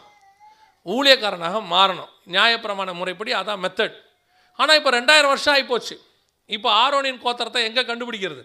எப்படி செய்யறது? அப்படின்னு நம்ம தான் யோசிப்போம். ஆனால் இஸ்ரவேலர்கள் அப்படி அல்ல. அவர்கள் தங்களுடைய பெயரை எழுதும் போதே கோத்திர தலைவன் பெயரோடு கூட தங்களுடைய கோத்திரத்தின் பெயரையும் சேர்த்து தான் எழுதுவாங்க. உதாரணமாக லேவியன் ஆகிய ஆரோனின் குமாரனாகிய எலியேசர். அப்படி தான் எழுதுவாங்க. எழுதும் போதே அவங்க அப்படி தான் எழுதுவாங்க. இப்போ பவுல் சொல்லும் போது கூட தன்னை என்ன சொல்கிறாரு பென்யமின் கோத்தரத்தான் அப்படின்னு சொல்வார். இன்னை வரைக்கும் அவங்க அப்படி தான் எழுதுவாங்க. தங்களுடைய கோத்திர பேர் கோத்திர தலைவன் பேர். அது வந்து அவங்களுடைய டிஃபால்ட் அவங்களுடைய பழக்கத்திலேயே அது அப்படி இருக்குது இப்போ நம்மளாம் அப்படி இல்லை. இனிஷியல் நம்ம அப்பா பேரை முழுசாக எழுத மாட்டோம். நம்ம ஒரு லெட்டர் தான் முன்னாடி போடுவோம். நம்ம பையன் வரும்போது நம்ம அப்பாவை விட்டுருவான் நம்ம பேரில் ஒன்று மட்டும் தான் போட்டிருப்பான் அவன் பையன் வரும்போது நம்மளை விட்டுருவான். அப்புறம் நாலு தலைமுறை கழிச்சு இங்கே இருக்கிற யாருக்குமே மேக்ஸிமம் நான் சொல்கிறது ஒரு மூணு தலைமுறைக்கு நாலு தலைமுறைக்கு முன்னாடி உள்ள தாத்தா பேர் யாருக்குமே ஞாபகத்தில் இருக்காது. ஏன்னா நம்ம முறையில் அப்படி இல்லை.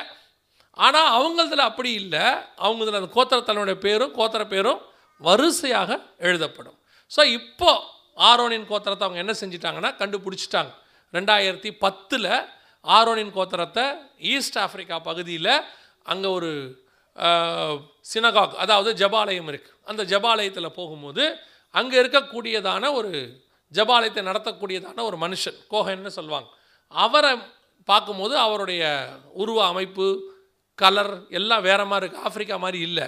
ஸோ அவரை கூட்டிகிட்டு போய் டிஎன்ஏ டெஸ்ட்டு இந்த மாதிரி சில காரியங்கள்லாம் இருக்குது அந்த பூர்வீகத்தினுடைய ரெக்கார்டெல்லாம் எடுப்பாங்க. அவங்க வீட்டில் இருக்கிற அப்பா அவருடைய அப்பா அவர்கிட்டலாம் விசாரித்து எல்லாம் எடுக்கும்போது அவர் ஆரோனின் சந்ததியை சார்ந்தவர் என்பது கண்டுபிடிக்கப்பட்டாகி விட்டது ரெண்டாயிரத்தி பத்து மே மாதம் இந்த டா இந்த டாக்குமெண்ட் வந்து உங்களுக்கு இமெயிலில் கிடைக்கும் சாரி வெப்சைட்டில் கிடைக்கும். நீங்கள் போய் பார்க்கலாம். இப்பொழுது ஆரோனின் கோத்திரம் கண்டுபிடிக்கப்பட்டாகி விட்டது ரெண்டாயிரம் வருஷமாக காணாமல் போன கோத்திரம் இப்பொழுது என்னவாயிருச்சு? கண்டுபிடிக்கப்பட்டாகி விட்டது கர்த்தர் சொன்னபடி கடைசியாக இப்பொழுது பலி செலுத்தக்கூடிய அந்த ஏன்னு சொன்னால் கடைசி ஏழு வருஷத்தில் அவங்க இருக்கணும். அதுவும் ரெடி அதை விட முக்கியம் என்னன்னு கேட்டிங்கன்னா பலி செலுத்த வேண்டிய பொருள். சிவப்பு கிடாரின்னு சொல்லுவாங்க. நியாயப்பிரமாணத்தின் புஸ்தகத்தில் பத்தொன்பதாம் அதிகாரத்தில் சொல்லப்பட்டிருக்கிறது. நியாயப்பிரமாணத்தின் முறைமையாவது அப்படின்னு சொல்லி என்னாகமம் பத்தொம்போதில் சொல்லப்பட்டிருக்கிறது. ஒரு சிவப்பு கிடாரி. இப்போ அந்த சிவப்பு கிடாரியும் ரெடியாக இருக்குது. பலி செலுத்துறதுக்கு சிவப்பு கிடாரியும் இதிலிருந்து எல்லாத்தையும் எடுத்து ரெடி பண்ணிட்டாங்க. இப்போது தேவாலயம் கட்டுவதற்கு அதான் லாஸ்ட் இஸ்ரேவேலுடைய கடைசி அதுதான். இஸ்ரேவேல் ஜனங்க வந்தாங்க தேசம் ஃபார்ம் பண்ணப்பட்டது எருசலேம் தலைநகராக அனௌன்ஸ் பண்ணப்பட்டது அடுத்து தேவாலயத்துக்கான பொருட்கள் வாங்கப்பட்டது அடுத்து ஆரோனின் சந்ததி கண்டுபிடிக்கப்பட்டது இப்பொழுது பலிப்பொருளும் தயாராக இருக்கிறது. இந்த உயிரினத்தை நீங்கள் பார்க்குறீங்க இதுக்கு பேர் சிவப்பு கிடாரின்னு பாட்டு ரெட் ஹீஃபர் அப்படின்னு சொல்லுவாங்க. இது உலகத்திலேயே இல்லாத ஒரு உயிரினம். இந்த உயிரினம் ரெண்டாயிரம் வருஷமாக உலகத்திலே கிடையாது. இதை ஸ்பெயின் நாட்டிலேருந்து இருக்கிற மாட்டிலிருந்து அதனுடைய திசுக்கள்லேருந்து சில காரியங்களை எடுத்து இப்போ இதை உருவாக்கிட்டாங்க. சிவப்பு கிடாரி பலி செலுத்த வேண்டிய பொருள் ரெடியாக இருக்குது. பலி செலுத்த வேண்டிய பிரதான ஆசாரியன் தயாராக இருக்கிறான். பலி செலுத்துறதுக்கு தேவையான தேவாலயத்தின் பொருட்கள் எல்லாம் தயாராக இருக்கிறது. பின்னும் ஏன் இன்னும் தேவாலயம் கட்டப்படவில்லை? அதான் ரொம்ப முக்கியம். பின்னும் ஏன் இன்னும் தேவாலயம் கட்டப்படலை? இந்த தேவாலயம் கட்டப்படுறதுக்கும் உங்களுக்கும் எனக்கும் நிறைய சம்பந்தம் இருக்குது அதுதான் ரொம்ப முக்கியம்.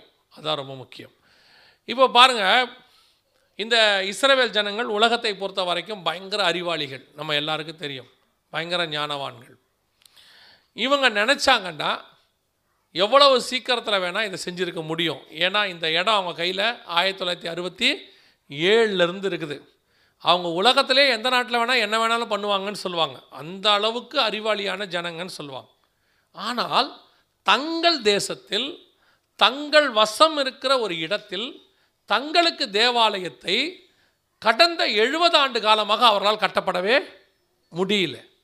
இன்னும் சொல்ல போனால் கடந்த ஐம்பது வருஷத்தில் அந்த இடம் அவங்க கையிலேயே தான் இருக்குது. அவங்களால கட்டப்பட முடியல. அங்கே நிறைய சட்டம் இருக்குது ஆனால் அவங்க சட்டத்தெல்லாம் அவ்வளோ சீக்கிரத்தில் மதிக்கிறவங்களாம் கிடையாது. அவங்க நினச்சா என்ன வேணாலும் செய்வாங்க. ஆனால் அவர்கள் இன்னும் அங்கே அவர்கள் தேவாலயத்தை கட்டலை. என்ன காரணம் அப்படின்னு கேட்டிங்கன்னா உலக பிரகாரமாக அதுக்கு நிறைய காரணம் சொல்கிறாங்க ஐநா சபைக்கு பயப்படுறாங்க. அப்புறம் வந்துட்டு அமெரிக்காவுக்கு பயப்படுறாங்க. இல்லை எதிரி நாடுகளுக்கு பயப்படுறாங்க. இப்படிலாம் நிறைய சொல்லி இஸ்ரவேல் வந்து இவங்களுக்கெல்லாம் பயந்துக்கிட்டு அதை செய்யாமல் இருக்குன்னு. நான் உங்களுக்கு சொல்கிறேன் இஸ்ரவேல் எவனுக்கும் பயப்பட மாட்டான். ஒருத்தருக்கு பயப்பட மாட்டான். அவன் பல நேரத்தில் கர்த்தருக்கே பயப்பட மாட்டான். அந்த மாதிரி ஆள் இஸ்ரவேல். அவன் ஒருத்தருக்கும் அவன் பயப்பட மாட்டான். இன்றைக்கும் இஸ்ரவேலை பார்த்து தான் பல நாடுகள் பயப்படுகிறதே ஒழிய இஸ்ரவேலை பார்த்து அமெரிக்காவே பயப்படும் பல இடங்களில். ஆனால் இஸ்ரவேல் பயப்படாது. அப்படி இருக்கும்போது அவனாக தேவாலயம் கட்டுறதுக்கு பயப்படுவான் அப்படின்னா இல்லை. உண்மையிலே விஷயம் என்னென்னா அவனை கட்ட விடாமல் தடுத்து வைத்திருக்கிறது கர்த்தர். கர்த்தருக்கு எப்போவுமே ஒரு விஷயம் தெரிஞ்சுக்கோங்க. கர்த்தருக்கு எப்போவுமே இந்த பூமியில் ஒரு ஸ்தலத்தில் தன்னுடைய ஹெட் குவார்ட்டர்ஸ் மாதிரி வச்சுருப்பார். முதல்ல ஏதேன் தோட்டத்தில் கர்த்தர் உலாவி கொண்டிருந்தார். அதுக்கு பிறகு ஆதாம் அங்கேருந்து புறப்பட்ட பிறகு வெளியே வந்துட்டான்.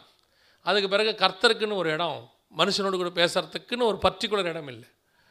அதற்கு பிறகு கானான் தேசத்தில் கர்த்தர் ஒரு இடத்த செலக்ட் பண்ணார். அதான் ஈசாக்கு பலியிடப்பட்ட இடம் பலியிட கொண்டு போகப்பட்ட இடம். அதற்கு பிறகு அந்த இடம்தான் பின்னாட்களில் எபூசு அதற்கு பிறகு அதுக்கு எருசலேம்னு பேர். அந்த எருசலேமில் கர்த்தர் தேவாலயத்தில் இறங்கி பேசி கொண்டிருந்தார் அந்த தேவாலயத்தை கர்த்தர் இடிப்பதற்கு சித்தம் கொண்டார். ஏன் அப்படின்னு கேட்டிங்கன்னா இஸ்ரவேல் ஜனங்கள் தேவனை விட்டு தூரம் போனார்கள்.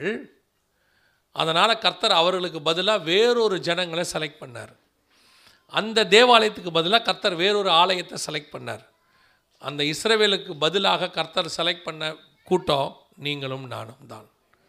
அந்த தேவாலயத்துக்கு பதிலாக கர்த்தர் செலக்ட் பண்ண தேவாலயம் நீங்களும் நானும் தான்.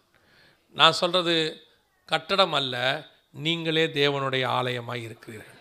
இன்றைக்கி கர்த்தர் நமக்குள்ளே தங்கி வாசம் பண்ணி கொண்டிருக்கிறார். அன்னைக்கு ஒரு இடத்துல இருந்த தேவாலயத்துக்கு பதிலாக இன்றைக்கி ஆண்டவர் நம்ம எல்லாருக்குள்ளேயும் வாசம் பண்ணுறார் அதான் வசனம் சொல்லுது நாம் அவருக்குள்ளே இசைவாய் கட்டப்பட்டு கொண்டிருக்கிறோம். நமக்குள்ளே கர்த்தர் வாசம் பண்ணி கொண்டிருக்கிறார். இப்போது அந்த ஆலயம் இருக்கிற வரைக்கும் இது வரல. இது இருக்கிற வரைக்கும் அது வராது. நான் சொல்கிறது உங்களுக்கு புரியுதா? ஏன் யூதனால் கட்ட முடியலன்னா நீங்களும் நானும் பூமியில் இருக்கிற வரைக்கும் அந்த ஆலயம் அங்கே வராது. ஏன்னா கர்த்தருக்கு வேறொரு ஆலயம் நீங்களும் நானும் இங்கே இருக்கிறோம். இந்த ஆலயம் இருக்கிற வரைக்கும் அந்த ஆலயம் வராது. சரி. இப்போ இப்படி யோசிங்க. இப்போ அந்த ஆலயம் வருவதற்கு எல்லாம் ரெடி ஆகுது. அப்படின்னா என்ன அர்த்தம்? இது இருக்கிற வரைக்கும் அது வராது. ரெண்டாயிரம் வருஷமாக எருசலேம் அவங்க கையில் இல்லை. ரெண்டாயிரம் வருஷமாக தேவாலயத்துக்கு எதையும் வாங்கலை. பலி பொருள் இல்லை. ஆரோன் வம்சம் இல்லை. எதுவுமே இல்லை. அப்படி இருக்கும்போது இப்போ கடைசி நூறு வருஷத்தில் இந்த ஆயிரத்தி தொள்ளாயிரத்தி பதினெட்டுலேருந்து ரெண்டாயிரத்தி பதினெட்டு இந்த நூறு வருஷத்துக்குள்ள அவங்களுக்கு தே தேசம் வந்துருச்சு நகரம் வந்துருச்சு தலைநகராக மாறிடுச்சு ஆரோனினுடைய வம்சம் வந்துருச்சு பலி செலுத்துகிற பொருள் வந்துருச்சு எல்லாம் ரெடி ஆயிடுச்சு இந்த நூறு வருஷத்தில் மட்டும் ரெண்டாயிரம் வருஷத்தில் ஆயிரத்தி தொள்ளாயிரம் வருஷம் நடக்காதது. இந்த கடைசி நூறு வருஷத்தில் நடந்திருக்கு எல்லாம் நடந்துருச்சு. இப்போவே அத்தனையும் ரெடியாக இருக்குது பிளானோட எல்லாம் ரெடியாக இருக்குது அப்படி என்றால் அவ்வளவும் வருதுன்னா உங்களுக்கு ஒன்று புரியணும். நாம் இருக்கிற வரைக்கும் அது வராது. அது வருது அப்படின்னா என்ன அர்த்தம்? நாம் போக போகிறோம்னு அர்த்தம். அதுதான் ரொம்ப முக்கியம். இதுதான் இந்த மெசேஜினுடைய மிக முக்கியமான விஷயம். நீங்களும் நானும் புறப்படுகிற காலம் வந்துருச்சுன்னு அர்த்தம். கர்த்தர் ரெண்டாயிரம் வருஷமாக தேவாலயம் இல்லை நம்ம ஆலயம் இருந்தது புறஜாதியார் ஆலயம் இருந்தது. இப்போ அந்த ஆலயம் வருகிறது நம்முடைய ஆலயம் போக போகிறது. அதுக்கான ஆயத்தந்தான் அடையாளம். ஆண்டவர் சொன்னார் இல்லையா அத்தி மரத்தை நோக்கி பாருங்கள்னு அதனாலே உங்களுக்கு ஒரு ரகசியம் தெரியும்னு கர்த்தர் சொன்னார்ல அந்த ரகசியம் எதுன்னா அந்த ஆலயம் இருக்கிற வரைக்கும் இந்த ஆலயம் இல்லை இந்த ஆலயம் இருக்கிற வரைக்கும் அந்த ஆலயம் வராது. அது மீண்டும் வருகிறது என்று சொன்னால் இது மீண்டும் போக போகிறது. ஆண்டவர் உங்களை என்னை அழைத்துட்டு போகிற காலம் வெகு சீக்கிரம். அதுக்கு தான் சொன்னார் அத்திமரம் துளிர்க்கும் பொழுது நான் வாசல் அருகே வந்திருக்கிறேன் என்று நீங்கள் அறிவீர்கள்னு சொன்னார். இப்போ சபையை பார்த்து கத்தர் சொல்கிறாரு ஏழாவது சபையை பார்த்து கத்தர் சொல்கிறாரு இதோ நான் வாசப்படியில் நின்று கதவை தட்டுகிறேன்னு சொல்கிறாரு முதல் சபையில் சொல்லும்போது நான் உங்கள் நடுவில் இருக்கிறேனாரு. கடைசி சபைக்கு சொல்லும்போது வாசப்படியில் நிற்கிறேன்னு சொல்கிறார் இப்போ ஆண்டவர் புறப்படுகிற நம்மை அழைத்து கொண்டு புறப்பட போகிற காலம். வாசல் அருகே வந்துட்டார். அத்திமரம் துளிர் விட்டுருச்சு. அவர் வாசல் அருகே வந்துட்டார். சபைக்கும் வாசல்கிட்ட வந்துட்டார். உங்களை என்னையும் அழைச்சிட்டு போகிற காலம் நெருங்கி விட்டது. இதெல்லாம் எதுக்காக உங்களுக்கு காண்பிக்கப்படுகிறது? இதெல்லாம் காட்டுறதுக்கு காரணம் என்ன அப்படின்னா இவ்வளவும் தயாராகிருச்சு நீங்களும் நானும் ரெடி ஆகணுன்றதான் அர்த்தம். ஒரே விஷயம் அதுதான் எல்லாம் ரெடியாக இருக்கு. ரெடி ஆகாத விஷயம்லாம் ரெடி ஆயிடுச்சு காணாமல் போன தேசம் வந்துருச்சு. காணாமல் போன நகரம் வந்துருச்சு. காணாமல் போன மக்கள் வந்து விட்டார்கள். அதை விட பெரிய அற்புதம் அதே ஸ்தானத்தில் தேவாலயம் கட்டுவதுக்கு எல்லாம் ரெடி ஆயிடுச்சு இது உலகத்திலே நடக்காது. இப்போ நீங்கள் ஹைவேஸ் பார்த்துருக்குறீங்க. எத்தனையோ ஹைவேஸ் போடும்போது எத்தனையோ வழிபாட்டு தலங்கள் இடிக்கப்பட்டு விட்டது. திருப்பி அந்த இடத்துக்கு அது வருமானா வராது. அவ்வளோதான் முடிஞ்சிச்சு திருப்பி அதோட டாக்குமெண்ட் கூட கிடையாது. எல்லாம் முடிஞ்சிருச்சு. ஆனால் இந்த ஒரு தேவாலயம் மட்டும் ரெண்டாயிரம் வருஷத்துக்கு முன்னாடி இடிக்கப்பட்டு அதே ஸ்தானத்தில் மீண்டும் என்ன செய்யப்படுது? கட்டப்படுது. அப்படின்னா அதை கட் இடித்தவர் தான் மீண்டும் அதை கட்ட முடியும். அதை இடிக்க ஒப்பு கொடுத்தவர் மீண்டும் கட்டுவதற்கு அனுமதி கொடுத்துட்டார். அனுமதி கொடுத்ததுனால தான் இவ்வளவும் வாங்கினாங்க. ரெண்டாயிரம் வருஷமாக கொடுக்காத அனுமதியை கத்தர் இப்போ கொடுத்துட்டார். அவங்க எல்லாம் வாங்கிட்டாங்க அப்படின்னா உங்களை என்னையும் கொண்டு போகிற காலம் நெருங்கிருச்சு. இதுக்கு நாம் ரெடியாக இருக்கிறோமா? வாசப்படிக்கு ஆண்டவர் வந்துட்டார். அவர் ஒரு நிமிஷம் தான் நமக்கு டைம் கொடுத்துருக்கிறார்.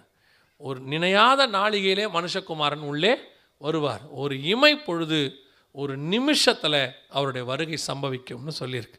நம்ம எந்த அளவுக்கு ஆயத்தமாக இருக்கிறோம்? நம்முடைய பார்வை இடதுபுறமும் வலதுபுறமும் எந்த பக்கம் திரும்பி இந்த பக்கம் திரும்புறதுக்குள்ளே வருகை வந்துடும் பல நேரத்தில் உலகத்துக்கு பின்னால் பல நேரத்தில் பாவத்துக்கு பின்னால் சில நேரத்தில் எதிர்காலத்துக்கு பின்னால் நம்முடைய பார்வை போகுது. கொஞ்சம் ஆண்டவர் வரத்துக்கு தாமதமாகும்னு நினச்சிக்கிட்டு நாம் இந்த பக்கமோ அந்த பக்கமோ நம்முடைய பார்வையை திருப்பிக்கிட்டு இருக்கிறோம்.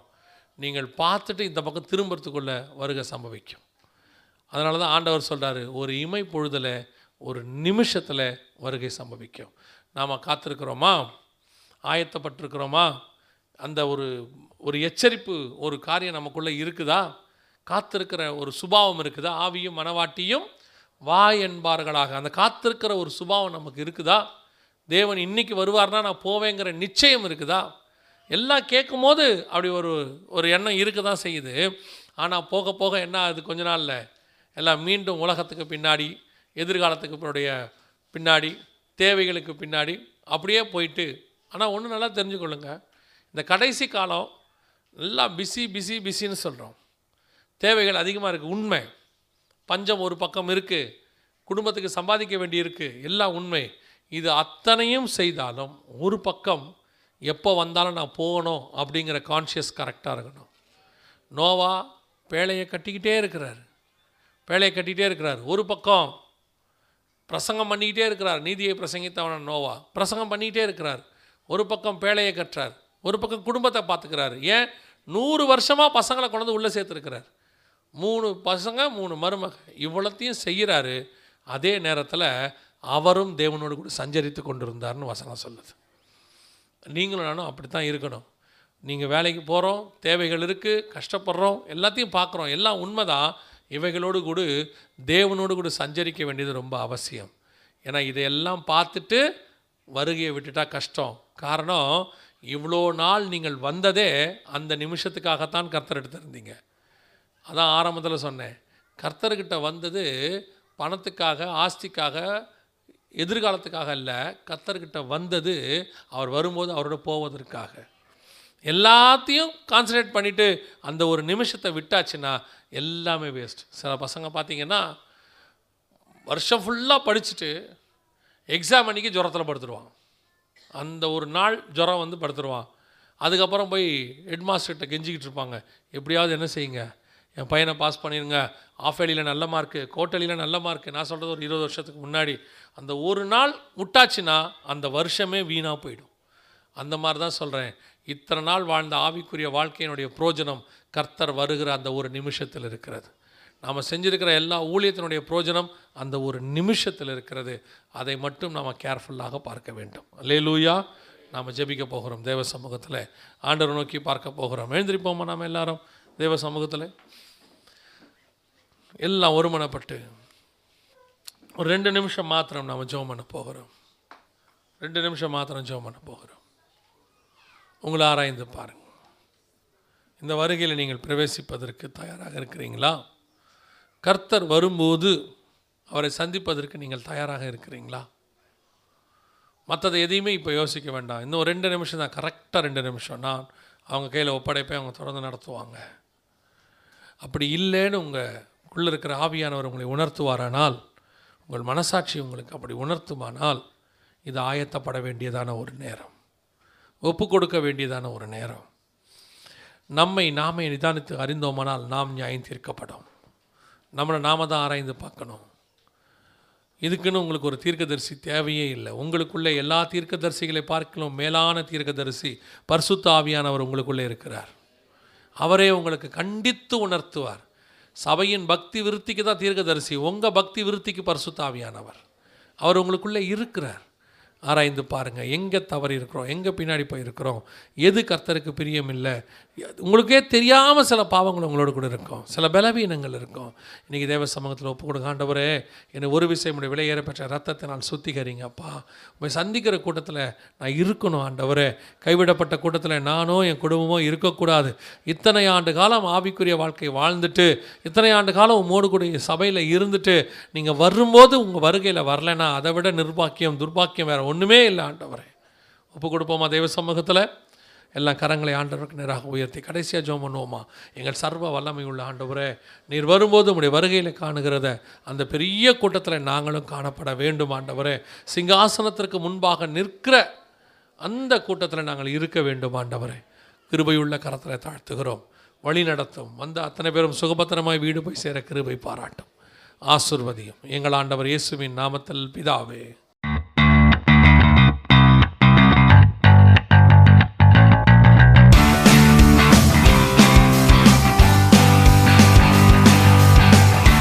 அன்பிற்குரிய ஜாய் டிவி நேர்களே உங்கள் ஜாய் டிவி யூடியூப் சேனலை சப்ஸ்கிரைப் செய்திருங்கள் சப்ஸ்கிரைப் பட்டனை கிளிக் செய்து பெல் சின்னத்தையும் கிளிக் செய்து அன்றாடக நிகழ்ச்சிகள் தேவ செய்திகள் பாடல்கள் சாட்சிகள் மற்றும் நேரலை நிகழ்ச்சிகளை கண்டு மகிழுங்கள்.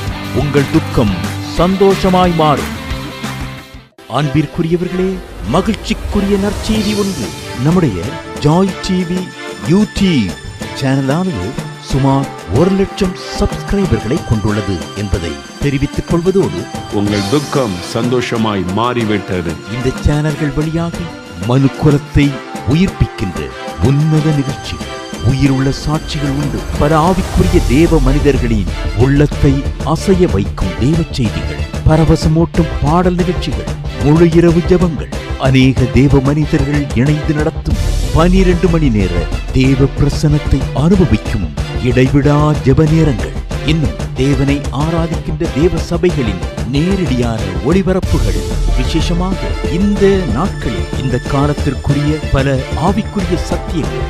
அன்பானவர்களே உலகம் முழுவதிலும் சுமார் ஒரு லட்சத்திற்கும் அதிகமான இந்த நிகழ்ச்சிகளை கண்டு அனுபவித்து தெய்வாசிர்வாதங்களையும் பெற்று கர்த்தரை மகிமைப்படுத்திக் கொண்டிருக்கின்றார். அன்பிற்குரியவர்களே அனைத்து ஜாய் டிவி யூடியூப் சேனல்களில் உங்களுடைய நிகழ்ச்சிகளும் நேரடியாக ஒளிபரப்பு செய்ய தொடர்பு கொள்ள வேண்டிய செல்போன் எண் ஏழு மூன்று ஒன்பது ஏழு இரண்டு இரண்டு இரண்டு எட்டு எட்டு ஒன்று என்ற எண்ணுக்கு தொடர்பு கொள்ளுங்கள். நீங்களும் சப்ஸ்கிரைபர் ஆகுங்கள். இந்நிகழ்ச்சியை கண்டு மற்றவர்களை காணச் செய்து வாழ்வடையுங்கள். வாழ்ந்து ஆண்டவரை மகிமைப்படுத்துங்கள்.